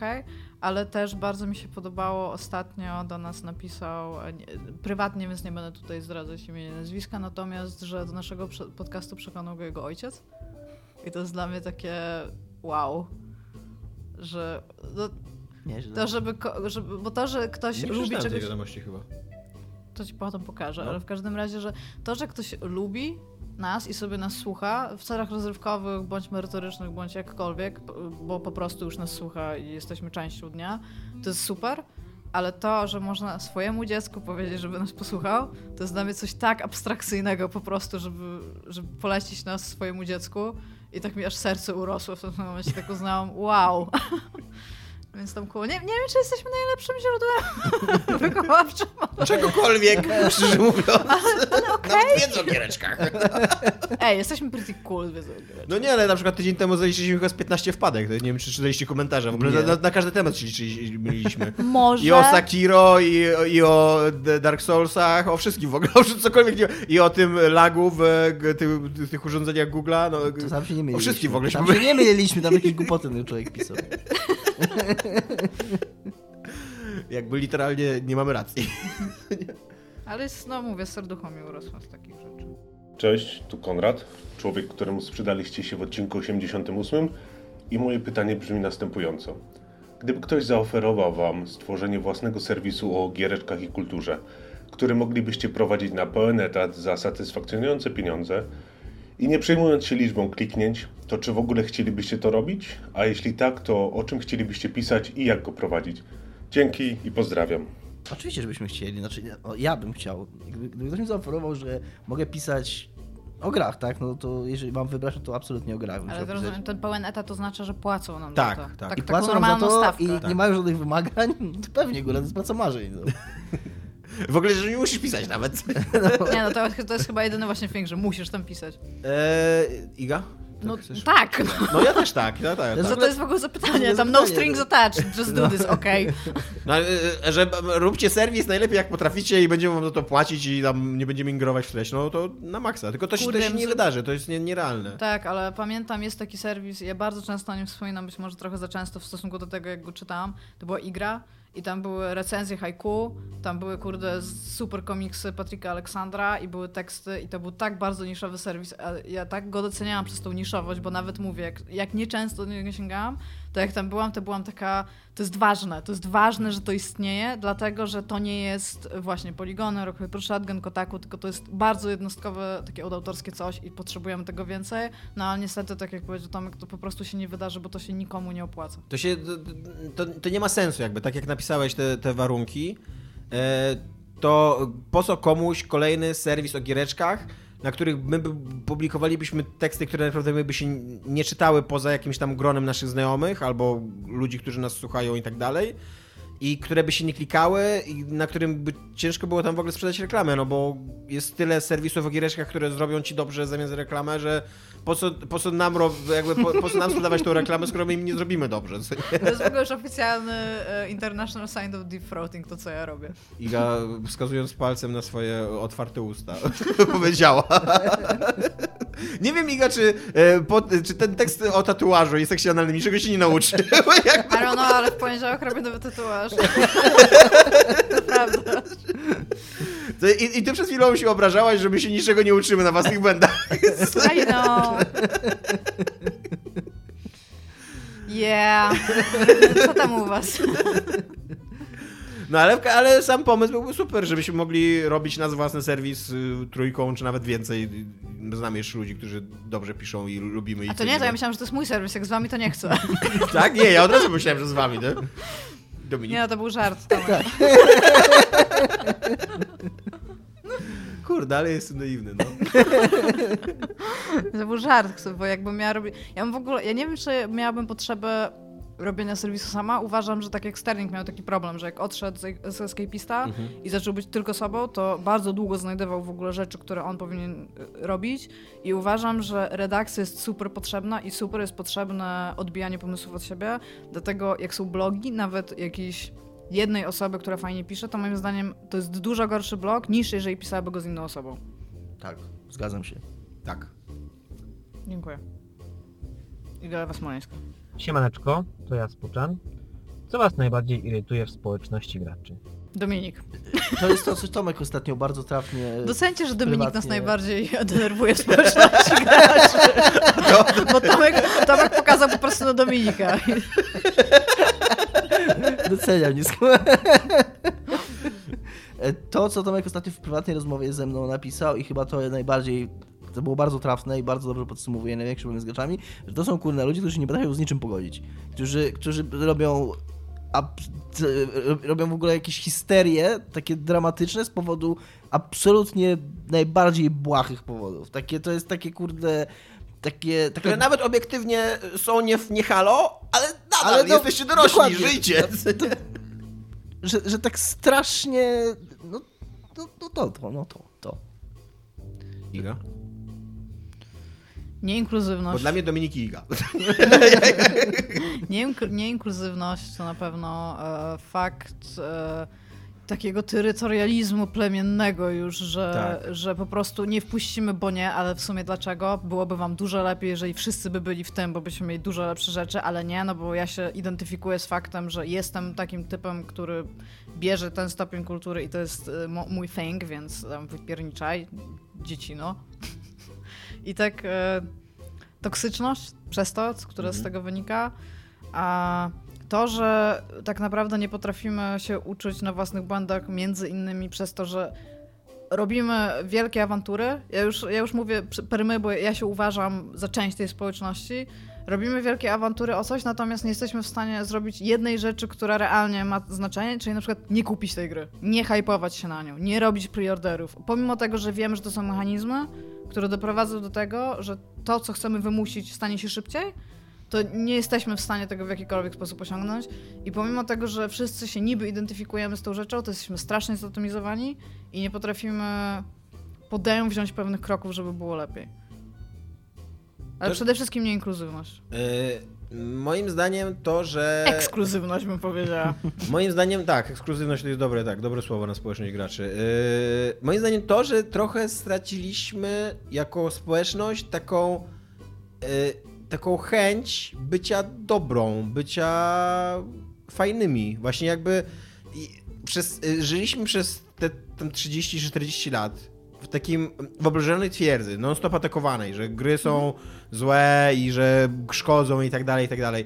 I ta mm, to nastawienie takie, że cały czas jesteśmy atakowani, jest dzisiaj tak dominujące, że nie dostrzegliśmy, że to my atakujemy. Że to my jako, że my jesteśmy dzisiaj silniejsi niż ludzie, których krytykujemy. Nawet jeżeli mamy czasem rację, to nic nie usprawiedliwia stopnia nienawiści, toksyczności i właśnie takiego zacietrzewienia, takiego tego, że nie potrafimy nikomu odpuścić, nie? Tak swoją drogą to nie wiem, czy słyszeliście o tym newsie i nie wiem, czy on jest super z tym powiązany, już chcę go powiedzieć, no to go powiem. E, ta osoba, która zrobiła swatting, ten pierwszy Mhm. swatting, w którym Mhm. ktoś realnie został zastrzelony, zapadł wyrok 20 lat więzienia. Dostała. No i to, to, to jest właśnie coś, czego nienawidzę w społeczności graczy, że musimy rozmawiać o takich rzeczach. Mhm. Musimy rozmawiać o tym, że człowiek został zastrzelony przez policję, bo jakiś inny gracz mu zrobił... Psikusa. No psikusa, Śmie- tak. Śmiesznego, śmieszny zgrywus mu takiego No właśnie psikusa. nie, właśnie nie, żeby, żeby on chociaż to robił z intencją tego, że to będzie śmieszne, ale ja nawet nie podejrzewam, że on robił z tego intencją, tylko podejrzewam, że to była taka toksyczna niechęć do drugiego człowieka, co nie? Taka właśnie ta... I, I moim zdaniem takich uczuć w ogóle nie powinno być na świecie, ale co dopiero już w moim ukochanym hobby? Tak, szczególnie, że to, że to są tylko gry i No naprawdę, no. to są tylko gry, guys. Stop stressing out, chill the fuck out i grajmy w gry, będzie fajnie, fan. Co uważacie za największą zaletę i wadę obecnej generacji? Instalacje obowiązkowe. To jest największa wada moim zdaniem. Patrzę. To jest... y, Pacze nie, pacze mogą być jak dla mnie. To, że konsole w tej generacji straciły to, za co kochałem, za co się kochałem w konsolach, czyli wyjmuję grę z pudełka, płytę, wkładam i gram. I to jest tak. Patrzę, instalacje. Mm, ta wielka wojna, która była na początku tej generacji, strasznie mnie zmęczyła. Nie, nie wiem, czy to ciągle jest thing, żeby o tym mówić, ale no, w samym South Parku, ty, tych trzech odcinkach, gdzie był Console Wars, to bardzo mocno widać. A, I przede wszystkim zepsutość tych gier, e, zupełnie, zupełny brak chęci innowacyjności, jeżeli chodzi o duże gry zupełne pójście w bezpieczeństwo i przede wszystkim jest bardzo mało gier. A i że jest bardzo dużo gier tak naprawdę, jeżeli chodzi o generację konsoli, stricte Xbox One, PlayStation, tam nie ma dużo gier. Ja, e, jako człowiek, który przegapia tą generację konsol, bo jestem chyba tam pół generacji do przodu, bo Switch to jest chyba tak nie do końca ta Ja generacja się co z tym akurat Xbox. nie zgadzam, moim zdaniem Switch jest dużo przed, bo po prostu stoi frontem do klienta, mam takie wrażenie. E, ja dla mnie to przede wszystkim jest generacja, która jest strasznie mało interesująca. To są, e, to są. To jest ten sam sprzęt, który był już z niewielką ilością ekskluzywnych gier, w które warto było, dla których warto było kupić daną konsolę, Mhm. nie? Więc to jest dla mnie największy. Ja, ja czasem mam, właśnie tak jak już mówiłem, że czasem mam, tak myślę, że kupię Xboxa, bo Xboxy są teraz w ogóle mega tanie, albo że kupię PS-a, bo na PS-a jest trochę ekskluzywów. Ale mam teraz tego PS-a i naprawdę w niego nie gram, co nie? A co jest dla mnie najlepsze, to jest fakt, że, yy, że są i tam jakby to głupio nie zabrzmiało, to cieszę się, że mam tego PS-a i inni ludzie na przykład w pracy też go mają i bardzo dużo, jak się przeprowadziłam i zmieniłam miasto, to fakt, że miałam konsolę w domu i ją ze sobą wzięłam, dał mi jakby taki start lepszy, fakt, że poznałam ludzi, bo na przykład wieczorem graliśmy w jakiegoś Monster Huntera albo coś się działo. Też przy okazji pozwala mi to trzymać kontakt z kilkoma ludźmi po prostu, z którymi gram w koopa albo w jakiś multi, co jest też spoko. No i też jesteśmy w stanie bardzo dużo rozmawiać o grach, co się też wiąże w jakiś sposób z... No, bardzo dużo takich aspektów społecznych tak naprawdę dają te konsole, o czym czasami zapominam, bo myślę o tym w kategorii gier, no ale jednak to PS4 jakby stawia mnie w takiej dobrej sytuacji, że nie gram na PC, bo większość ludzi, z którymi wchodzę w kontakt, gra też na konsolach. Więc to jest bardzo spoko. No i powiem, że e, fakt, że mogę sobie używać mojego PlayStation 4 jako narzędzia do oglądania filmów, e, w sensie tam i Netflixa i takich filmów, które kupię, żeby sobie tam pooglądać i że jestem w stanie tam słuchać muzy, oglądać sterlinga do śniadania. E, To bardzo dużo mi daje, bo ogólnie siedzę sama w domu, więc fajnie, że coś do mnie gada. To jest ciekawe, Dominik, a ty widzisz jakąś zaletę tej generacji? Bo o wadach mówimy dosyć często Tak, ale i... jakby najlepsza i Tak, najgorsza a rzecz, no to tam to- są wady i zalety jest pytanie, więc może Mhm. widzisz jakąś zaletę tego, że masz jednak Xboxa One.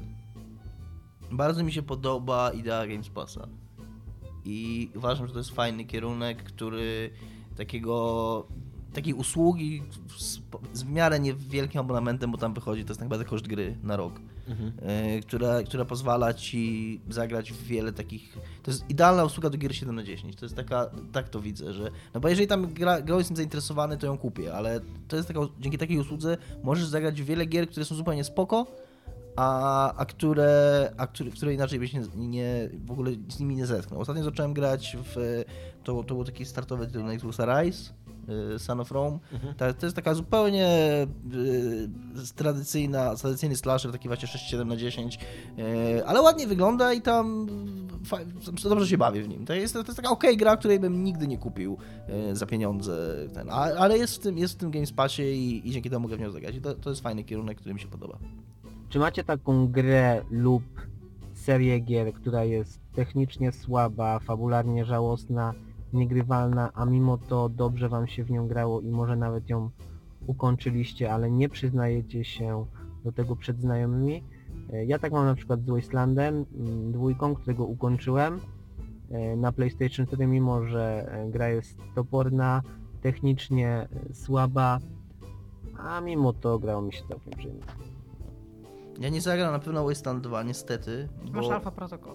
Bo próbowałem, Alpha Protocol jest taki, jest oczywistą odpowiedzią. Yy, nie zagram na pewno Wastelanda 2, bo próbowałem to odpalić, bo to się z Game Passie swoją drogą. Próbowałem go odpalić na konsoli i ma strasznie przybliżoną... Bo ja się zastanawiałem w ogóle, bo ja wiem, że był dosyć wymagający technicznie, że, że PC-ty się dosyć z nim kłó- yy, na nim. Tak jak na innych rzeczach. Już nie chciałam pokazywać. E, Więc odpaliłem tak z ciekawości, żeby zobaczyć, jak on wygląda i jak sobie poradzili z tym technicznym problemem i poradzili sobie w ten sposób, że jest bardzo blisko kamera. Mhm. E, także bardzo mało pola gry widać i, i tak to zobaczyłem, to stwierdziłem, że nope, że nie będę w to grał, a jak nie będę, jak nie mogę grać, to grać na konsoli, to nie będę w to grał wcale. A jeżeli chodzi o taką grę, no to tak, no to jest Alpha Protocol, nie wstydzę się tego, ale to jest gra, która ma dużo problemów i, i, i, i wiele rzeczy w niej nie działa, i, a bawiłem się w niej, no, przy niej fenomenalnie dobrze. Iga? Ja mam taki blast from the past, bo my często odpowiadamy na to pytanie, więc też bym chciała może troszeczkę wprowadzić Mhm. do tego taki szczypty ten. Jak, e, jak jeszcze nie było takiego etapu, że e, był ogólny dostęp do gier, czy w postaci pirackiej, czy nie w postaci pirackiej, to pamiętam, że pożyczyłam od kogoś z osiedla Carnivores. Nie wiem, czy pamiętacie taką grę. E, gra polegała na tym, że wybierałeś, jakby ona była na samym początku taka dosyć ograniczona. Ogólnie polowałeś na dinozaury. Te dinozaury były różnej wielkości, tak jak gry rybackie, tylko na dinozaury. I mogłeś sobie odblokowywać mapę, dinozaura i broń. I miałeś jakąś pulę jakby pieniędzy, z których mogłeś te trzy rzeczy tam sobie rozkminić. I to była gra, w której tak naprawdę nic więcej nie robiłeś, tylko szukałeś dinozaurów, starałeś się je podejść, e, strzelałeś do nich, jeżeli je zastrzeliłeś, to mogło... Znaczy, jeżeli do nich strz- postrzeliłeś, to mogło się tam śledzić. No taka, taka gra, taki hunting game, nie? Natomiast to, co ja w niej robiłam, bo to, to była ta kwestia, bo kiedyś miałam dużo więcej czasu i te gry inaczej rozkminiałam, ja zwiedziłam każdy element mapy tam. Ja po prostu chodziłam, staram się unikać dinozaurów, ale na przykład patrzyłam, jak wygląda, co, co jest na, wiesz, na szczycie wulkanu na przykład i tam realnie spędzałam gigantyczną ilość y, czasu, żeby zobaczyć wszystko na każdej mapie i sobie tak spacerowałam po prostu i to był chyba mój pierwszy Statki. taki metagame, który zrobiłam. Tak, statki jak statki na niebie, Jak no. na niebie. Ha, ha, ha, A. Jesteś bardzo. Więc jest to gra, która nie ma żadnej fabuły, nie była jakaś super gameplayowa, ale włożyłam w nią ogromną, naprawdę ogromne, grube godziny. Pamiętam, że nawet na osiedlu ktoś mi kiedyś powiedział, że jestem głupia, że tak w nią gram. Wiesz, się rozniosła w ogóle. No bo rozmawialiśmy trochę o tej grze. Pewnie, od, pewnie tym ziomkiem, którego ją pożyczyłam. I pamiętam, że bardzo. Ona, ona w ogóle. Ja często o niej myślę, bo tam jest taki element, że masz te dinozaury, które polowałeś, które są wypchane w takie jakby Hall of Fame, że tam są większe, mniejsze albo coś takiego. I pamiętam takie mini sukcesy, na przykład jak udało mi się już tyranozaura, bo tyranozaurowi oczywiście w oko trzeba strzelić, żeby umarł. E, i, Raczej, kurde. I, i naj, Strzał w oko zabija każdego. i właśnie z pistoletu mi się udało i umarł i był naprawdę taki y, jakby na, na oka z tyranozaura był pretty big, więc tam spoko. I pamiętam tę taką dumę, ale jakby najwięcej czasu spędziłam łażąc potem i jakby to nie jest gra, którą w życiu jestem komukolwiek w stanie polecić, bo grałam w dużo hunting games i fishing games i to nie jest w ogóle nawet w jakimś tam top nie wiadomo ile, ale spędziłam przy niej strasznie dużo czasu. I druga taka gra to jest Earth Siege 2, gdzie się chodziło mechami.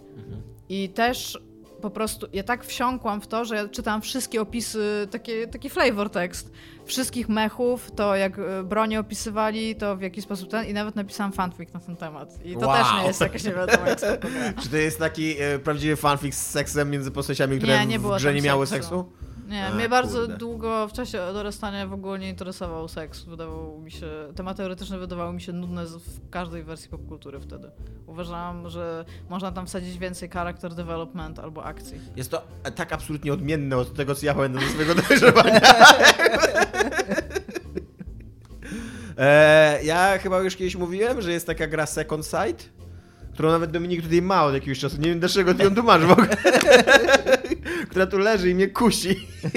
ja, e, ja, ja już grając w nią zdawałem sobie sprawę, że ona jest obiektywnie słaba. Yy, że to nie jest dobra gra, a jednak byłem strasznie w nią wciągnięty, na maksa. I Mega. Niestety to, to Second Sight, które widzisz, to jest na PlayStation 2, a gdzieś przy jakiejś przeprowadzce zgubiłem sobie PlayStation 2 i bardzo tego żałuję. A gra jest stąd, Nie że... jak- miałeś fata? Nie, miałem stare małe z tego Slima. Jak pracowałem dawno temu w CD Projekcie i kiedyś tam przyjechałem do nich, That's what he said. to mm, to dostałem taki wór gier, które gdzieś tam leżały w magazynie i które się nie sprzedały czy coś tam i, i po prostu stwierdzili, że jak mam PlayStation bardzo 2, dziwne, że ta gra się nie sprzedała. to Nie rozumiem. Sobie, to mogę, nie, ale nie w tym sensie, że to były słabe gry, które się nie sprzedały, tylko po wiem. prostu tam jakieś egzemplarze, które leżały w magazynie i stwierdzili, że mogę sobie wziąć. Po prostu tam wziąłem taki wór gier i tam były różne rzeczy i właśnie między innymi ta gra. No, no to tak. Nie grałem w nią nigdy, nawet jej nie uruchomiłem, po prostu ją- ją mam. Nie wiem, czy warto. Nie, nie, raczej nie polecam. Cześć niezatapialni. Z tej strony Worok. Za miesiąc mam urodziny. Kończę 44 lata. I zastanawiam się, jak długo jeszcze będę grał. Wydaje mi się, że dopóki, dopóki nie dopadnie mnie jakiś Alzheimer, nie umrę, będę chyba zawsze grał. Jak wy sobie wyobrażacie, co musiałoby się stać, żebyście wy przestali grać, żebyście rzucili gry? No właśnie. To jest moje pytanie. Pozdrawiam, trzymajcie się. Ostatnio koleżanka z pracy opowiadała, że była na urodzinach babci 97 i ktoś już był 100 lat i to było super awkward.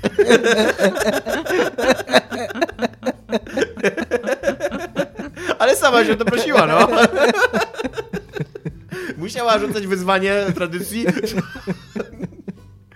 E, coś musiałoby się stać, żeby się przestali grać? Nie wiem, ciężko mi sobie wyobrazić. Też. Ja też, bo to jest, to, to jest w ogóle, to, to jest mniej więcej takie pytanie, co by się musiało stać, żebyś porzucił książki, żebyś już właśnie, nigdy nie no. miał, no to jest... no, Znaczy jestem sobie w stanie wyobrazić, że Jakby nie wiem, że... książki zabiły Tak, że przyjdzie gra i spali moją wioskę. I będę musiał zerwać, co nie z grami. Albo wręcz y, zacząć walczyć z nimi, co nie No iść tak. na, na, na questa, aby levelować i zebrać drużynę, co nie i na końcu spalić zamek gier, co nie? No tak, no wtedy tak, ale tak jakby... y, Jak wyobrażam sobie fakt, że mogę mieć kiedyś dużo mniej czasu, ale tak, tak serio, ja czekam na moment w moim życiu, kiedy, jeżeli dożyję w ogóle starości, co mi się wydaje, że mi się nie uda, że nie będę już musiała pracować i będę realnie mogła w stanie usiąść i grać. I nawet będę siedzieć przy tych y, wtedy już super przestarzałych PlayStation 4 albo Xbox One i będę sobie po prostu grać w gierki. I to będzie mój dzień. Będę wstawać rano, będę grać, potem będę iść na spacer i sobie tak będę karmić gołębie i będę mieć tak ręka trzęsła na lasce i będę sobie pochylać to wstrząszenka, potem będę się starać się grać. Okej, Dominik? Wyobrażasz sobie? Nie, właśnie... Znaczy, nie, nie wiem, co by się musiało stać, żebym... No musiałyby spalić twoją wioskę, jeden- ustaliliśmy. Gdyby gra przyszła i spaliła swoją wioskę. No może jakbym po prostu już kompletnie, jedyne co jestem sobie w stanie wymyślić w tej sytuacji, to jakbym już kompletnie nie miał czasu. No jakby moje życie zostało tak zdominowane przez inne rzeczy, że po prostu bym nie miał czasu na granie. Ale przypuszczam, że nawet wtedy bym jakoś to ogarnął i na przykład grała na konsoli przenośnej w środkach transportu publicznego. Ale jest coś, co mogłoby mnie bardzo od gier mm, zniechęcić mnie do gier. I to jest to, co na przykład robi Google. Jakby nie wyobrażam sobie nie mieć konsoli jakiejś w domu, gier w wersji fizycznej, Mhm. tylko wszystko mieć na subskrypcjach. To nie jest co. Ja, ja lubię samo zakup gier, lubię same systemy, lubię otwierać te konsole, często coś tam w środku posprzątać. Tak swoją drogą, wszyscy ludzie, którzy mają stare pierwsze Xboxy, pierwsze, jest leak kwasu, który zaczyna się e, od jakiegoś tam roku dziać, więc jeżeli nie macie i chcecie, żeby działały, tak, to trzeba otworzyć i to sprawdzić. Macie, jak sobie wyszukacie to w Google, to macie całkowitą instrukcję, więc brońcie swoje Xboxy. Anyway, e, jakby jestem sobie w stanie wyobrazić, że na przykład e, w przeciągu następnych 10 lat coś mi zerze na tyle dużo czasu, że trochę odpadnę od, od na przykład nowej generacji i jak wrócę i to będzie tylko streaming, to to nie będzie dla mnie atrakcyjne, natomiast nie przestanę grać, tylko raczej jakby będę patrzeć w retro wtedy. Czyli we wszystkie te konsole, które mam, a na przykład nie przeszłam na nie pewnych gier. Cześć niezatapialni, z tej strony Wiktor Zaborowski. Chciałem was zapytać, czy graliście kiedykolwiek w papierowe gry RPG? Nie na kompie, tylko przy stole z mistrzem gry i tak dalej, i tak dalej. E, Wiem, że część z was grała, a jeśli graliście, to jaka była wasza ulubiona postać, jaką odgrywaliście? Kim była, e, kogo odgrywaliście, jaką postacią lubiliście grać? A drugie pytanie, jakie chciałem wam zadać, to to, czy bylibyście gotowi zagrać e, na, w takiego papierowego RPGa na streamie online, e, przy oczywiście pomocy dzisiejszych technologii internetowych. E, Jeśli ktoś by dla Was taką sesję poprowadził i pomógł ze streamowaniem i załatwił cały ten bajzel. Dzięki wielkie za te 5 lat, 5 następnych i tego, aby każdy nowy czwartek, czyli poniedziałek, pojawiał się super odcinek, który rozświetla każdy trudny ponie- poniedziałkowy dzień. Dzięki wielkie jeszcze raz. Pewnie. Tak? Gra RPG, tak? No, bo to mogło być fan, mogło być Ja zabawne. jestem z Dominikiem, też. też Byłoby No to, jesteś, no to grajcie we dwójkę. Czemu nie chcę? Myślałem, że to przedyskutujemy najpierw. No, by, by usadziliście Szymon. Adamus chciał streamować naszego RPG i byliśmy kategorycznie przeciwko, ty. Nie, ale czekaj chwileczkę. Co się odmieniło? Co się zmieniło? No, czekaj, tego? Tomek, No ja, ci po, ja, ci po, ja ci powiem o tym kontekście, o którym mi chodzi, nie? Jeżeli ktoś ci mówi, że słuchajcie, mamy dla was studia, macie tam tylko przyjść i zagrać dwie godziny RPG na przykład, tak? I nie wiem, czy ktoś go prowadzi, czy my go prowadzimy, bo to też jest ta kwestia. Nie, no chyba, ktoś... chyba my, to, chyba- chyba to jest nasz RPG, no. Okej, To jest no zupełnie to inna by- sytuacja, tak. No ale ten, i, i by powiedział, czy my to zrobimy, to jest zupełnie inna sytuacja niż fakt, że ej, Umawiamy słuchajcie, na zapraszam RPG, was na tak. RPG, a tak przy okazji to będę go streamował. To I jest to, zupełnie to inna była, to, ja, te, ja jestem z Igą tutaj, że to była taka sytuacja, że byliśmy mówili na wspólne granie i tak dalej, po czym nagle Szymon przychodzi i mówi, no to może będę to streamował, nie? To jest zupełnie inna sytuacja, jeżeli ktoś mówi nam z góry, że taka, taki jest pomysł i na- do tego się przygotowujemy i, i tak to robimy, no to byłby fajny, fajna zawartość dla, dla naszych słuchaczy, ja byłbym za. A jeżeli chodzi o najlepszą, najlepszą, bo odpowiadaliśmy wcześniej, że tak, graliśmy wszyscy Tak, tak, już. RPG. Najlepsza postać, jaką miałam, to była w Warhammerze, miałam, y, to była taka moja pierwsza długo rozwijana postać, która w ogóle umarła w pewnym momencie i to było bardzo smutne. A jeszcze umarła podczas sesji, gdzie wszyscy byli trochę pijani. Co było, miałam wrażenie, że pełną niesprawiedliwość odczuwałam tego faktu, ale no tak się stało. A, I to była wojowni... to, to była w ogóle taka jakaś super sztampowa postać. To była chyba wojowniczka, nie pamiętam czy była człowiekiem czy elfem. Wydaje mi się, że mogła być elfem. I pamiętam, że walczyła mieczem.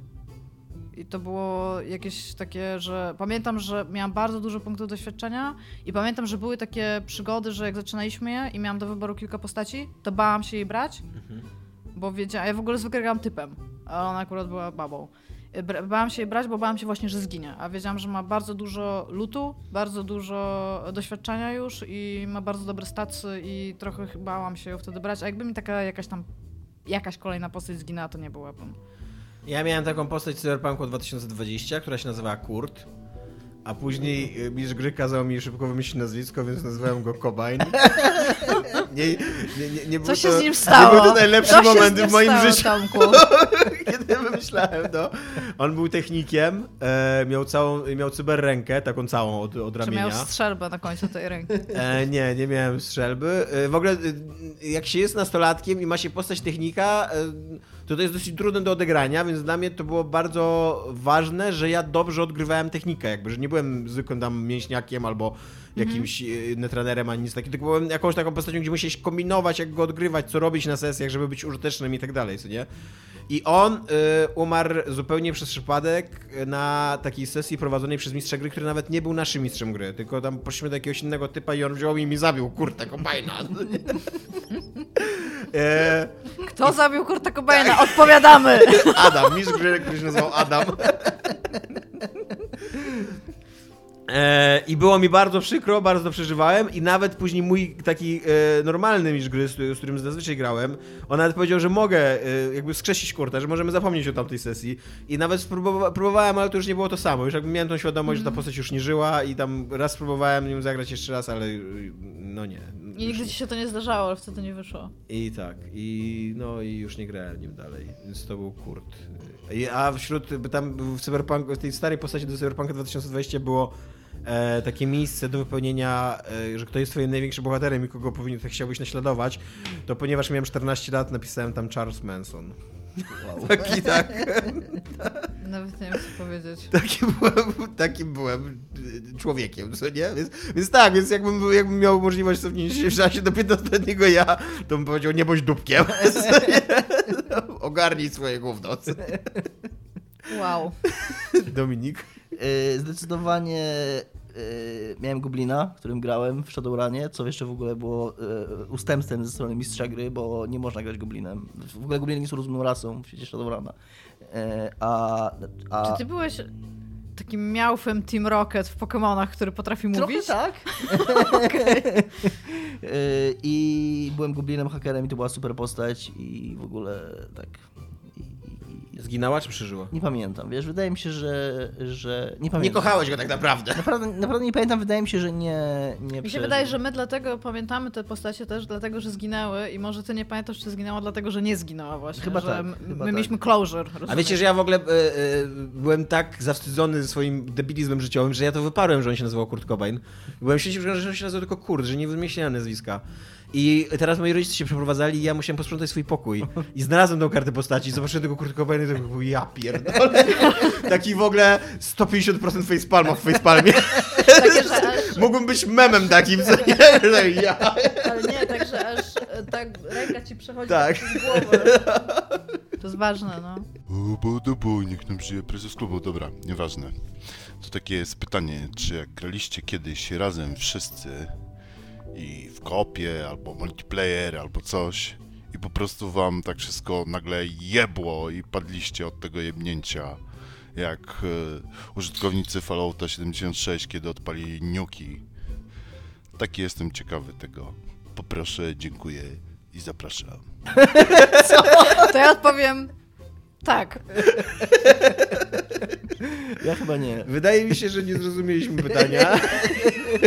Ale jest to moje ulubione pytanie Ja, ja, ja powiem tak, ja dzisiaj jechałam całą noc pociągiem, żeby tutaj przejechać To jest i nie mogłam spać. pytanie w ogóle.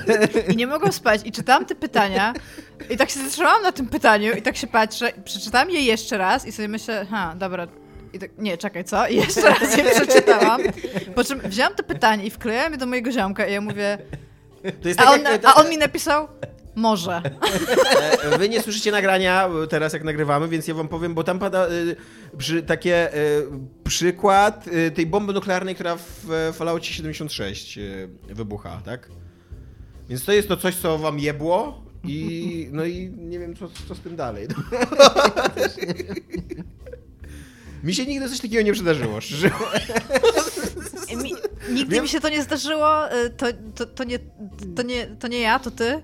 Być może tak, być może jest to zdanie, które e, powtarzam zbyt często w moim życiu, ale nigdy mi się coś takiego nie przydarzyło wcześniej. No. No. To tyle, tak? To teraz sekcja komentarzy. Czekałem kurde od połowy odcinka na to, żeby ten dowcip zrobić.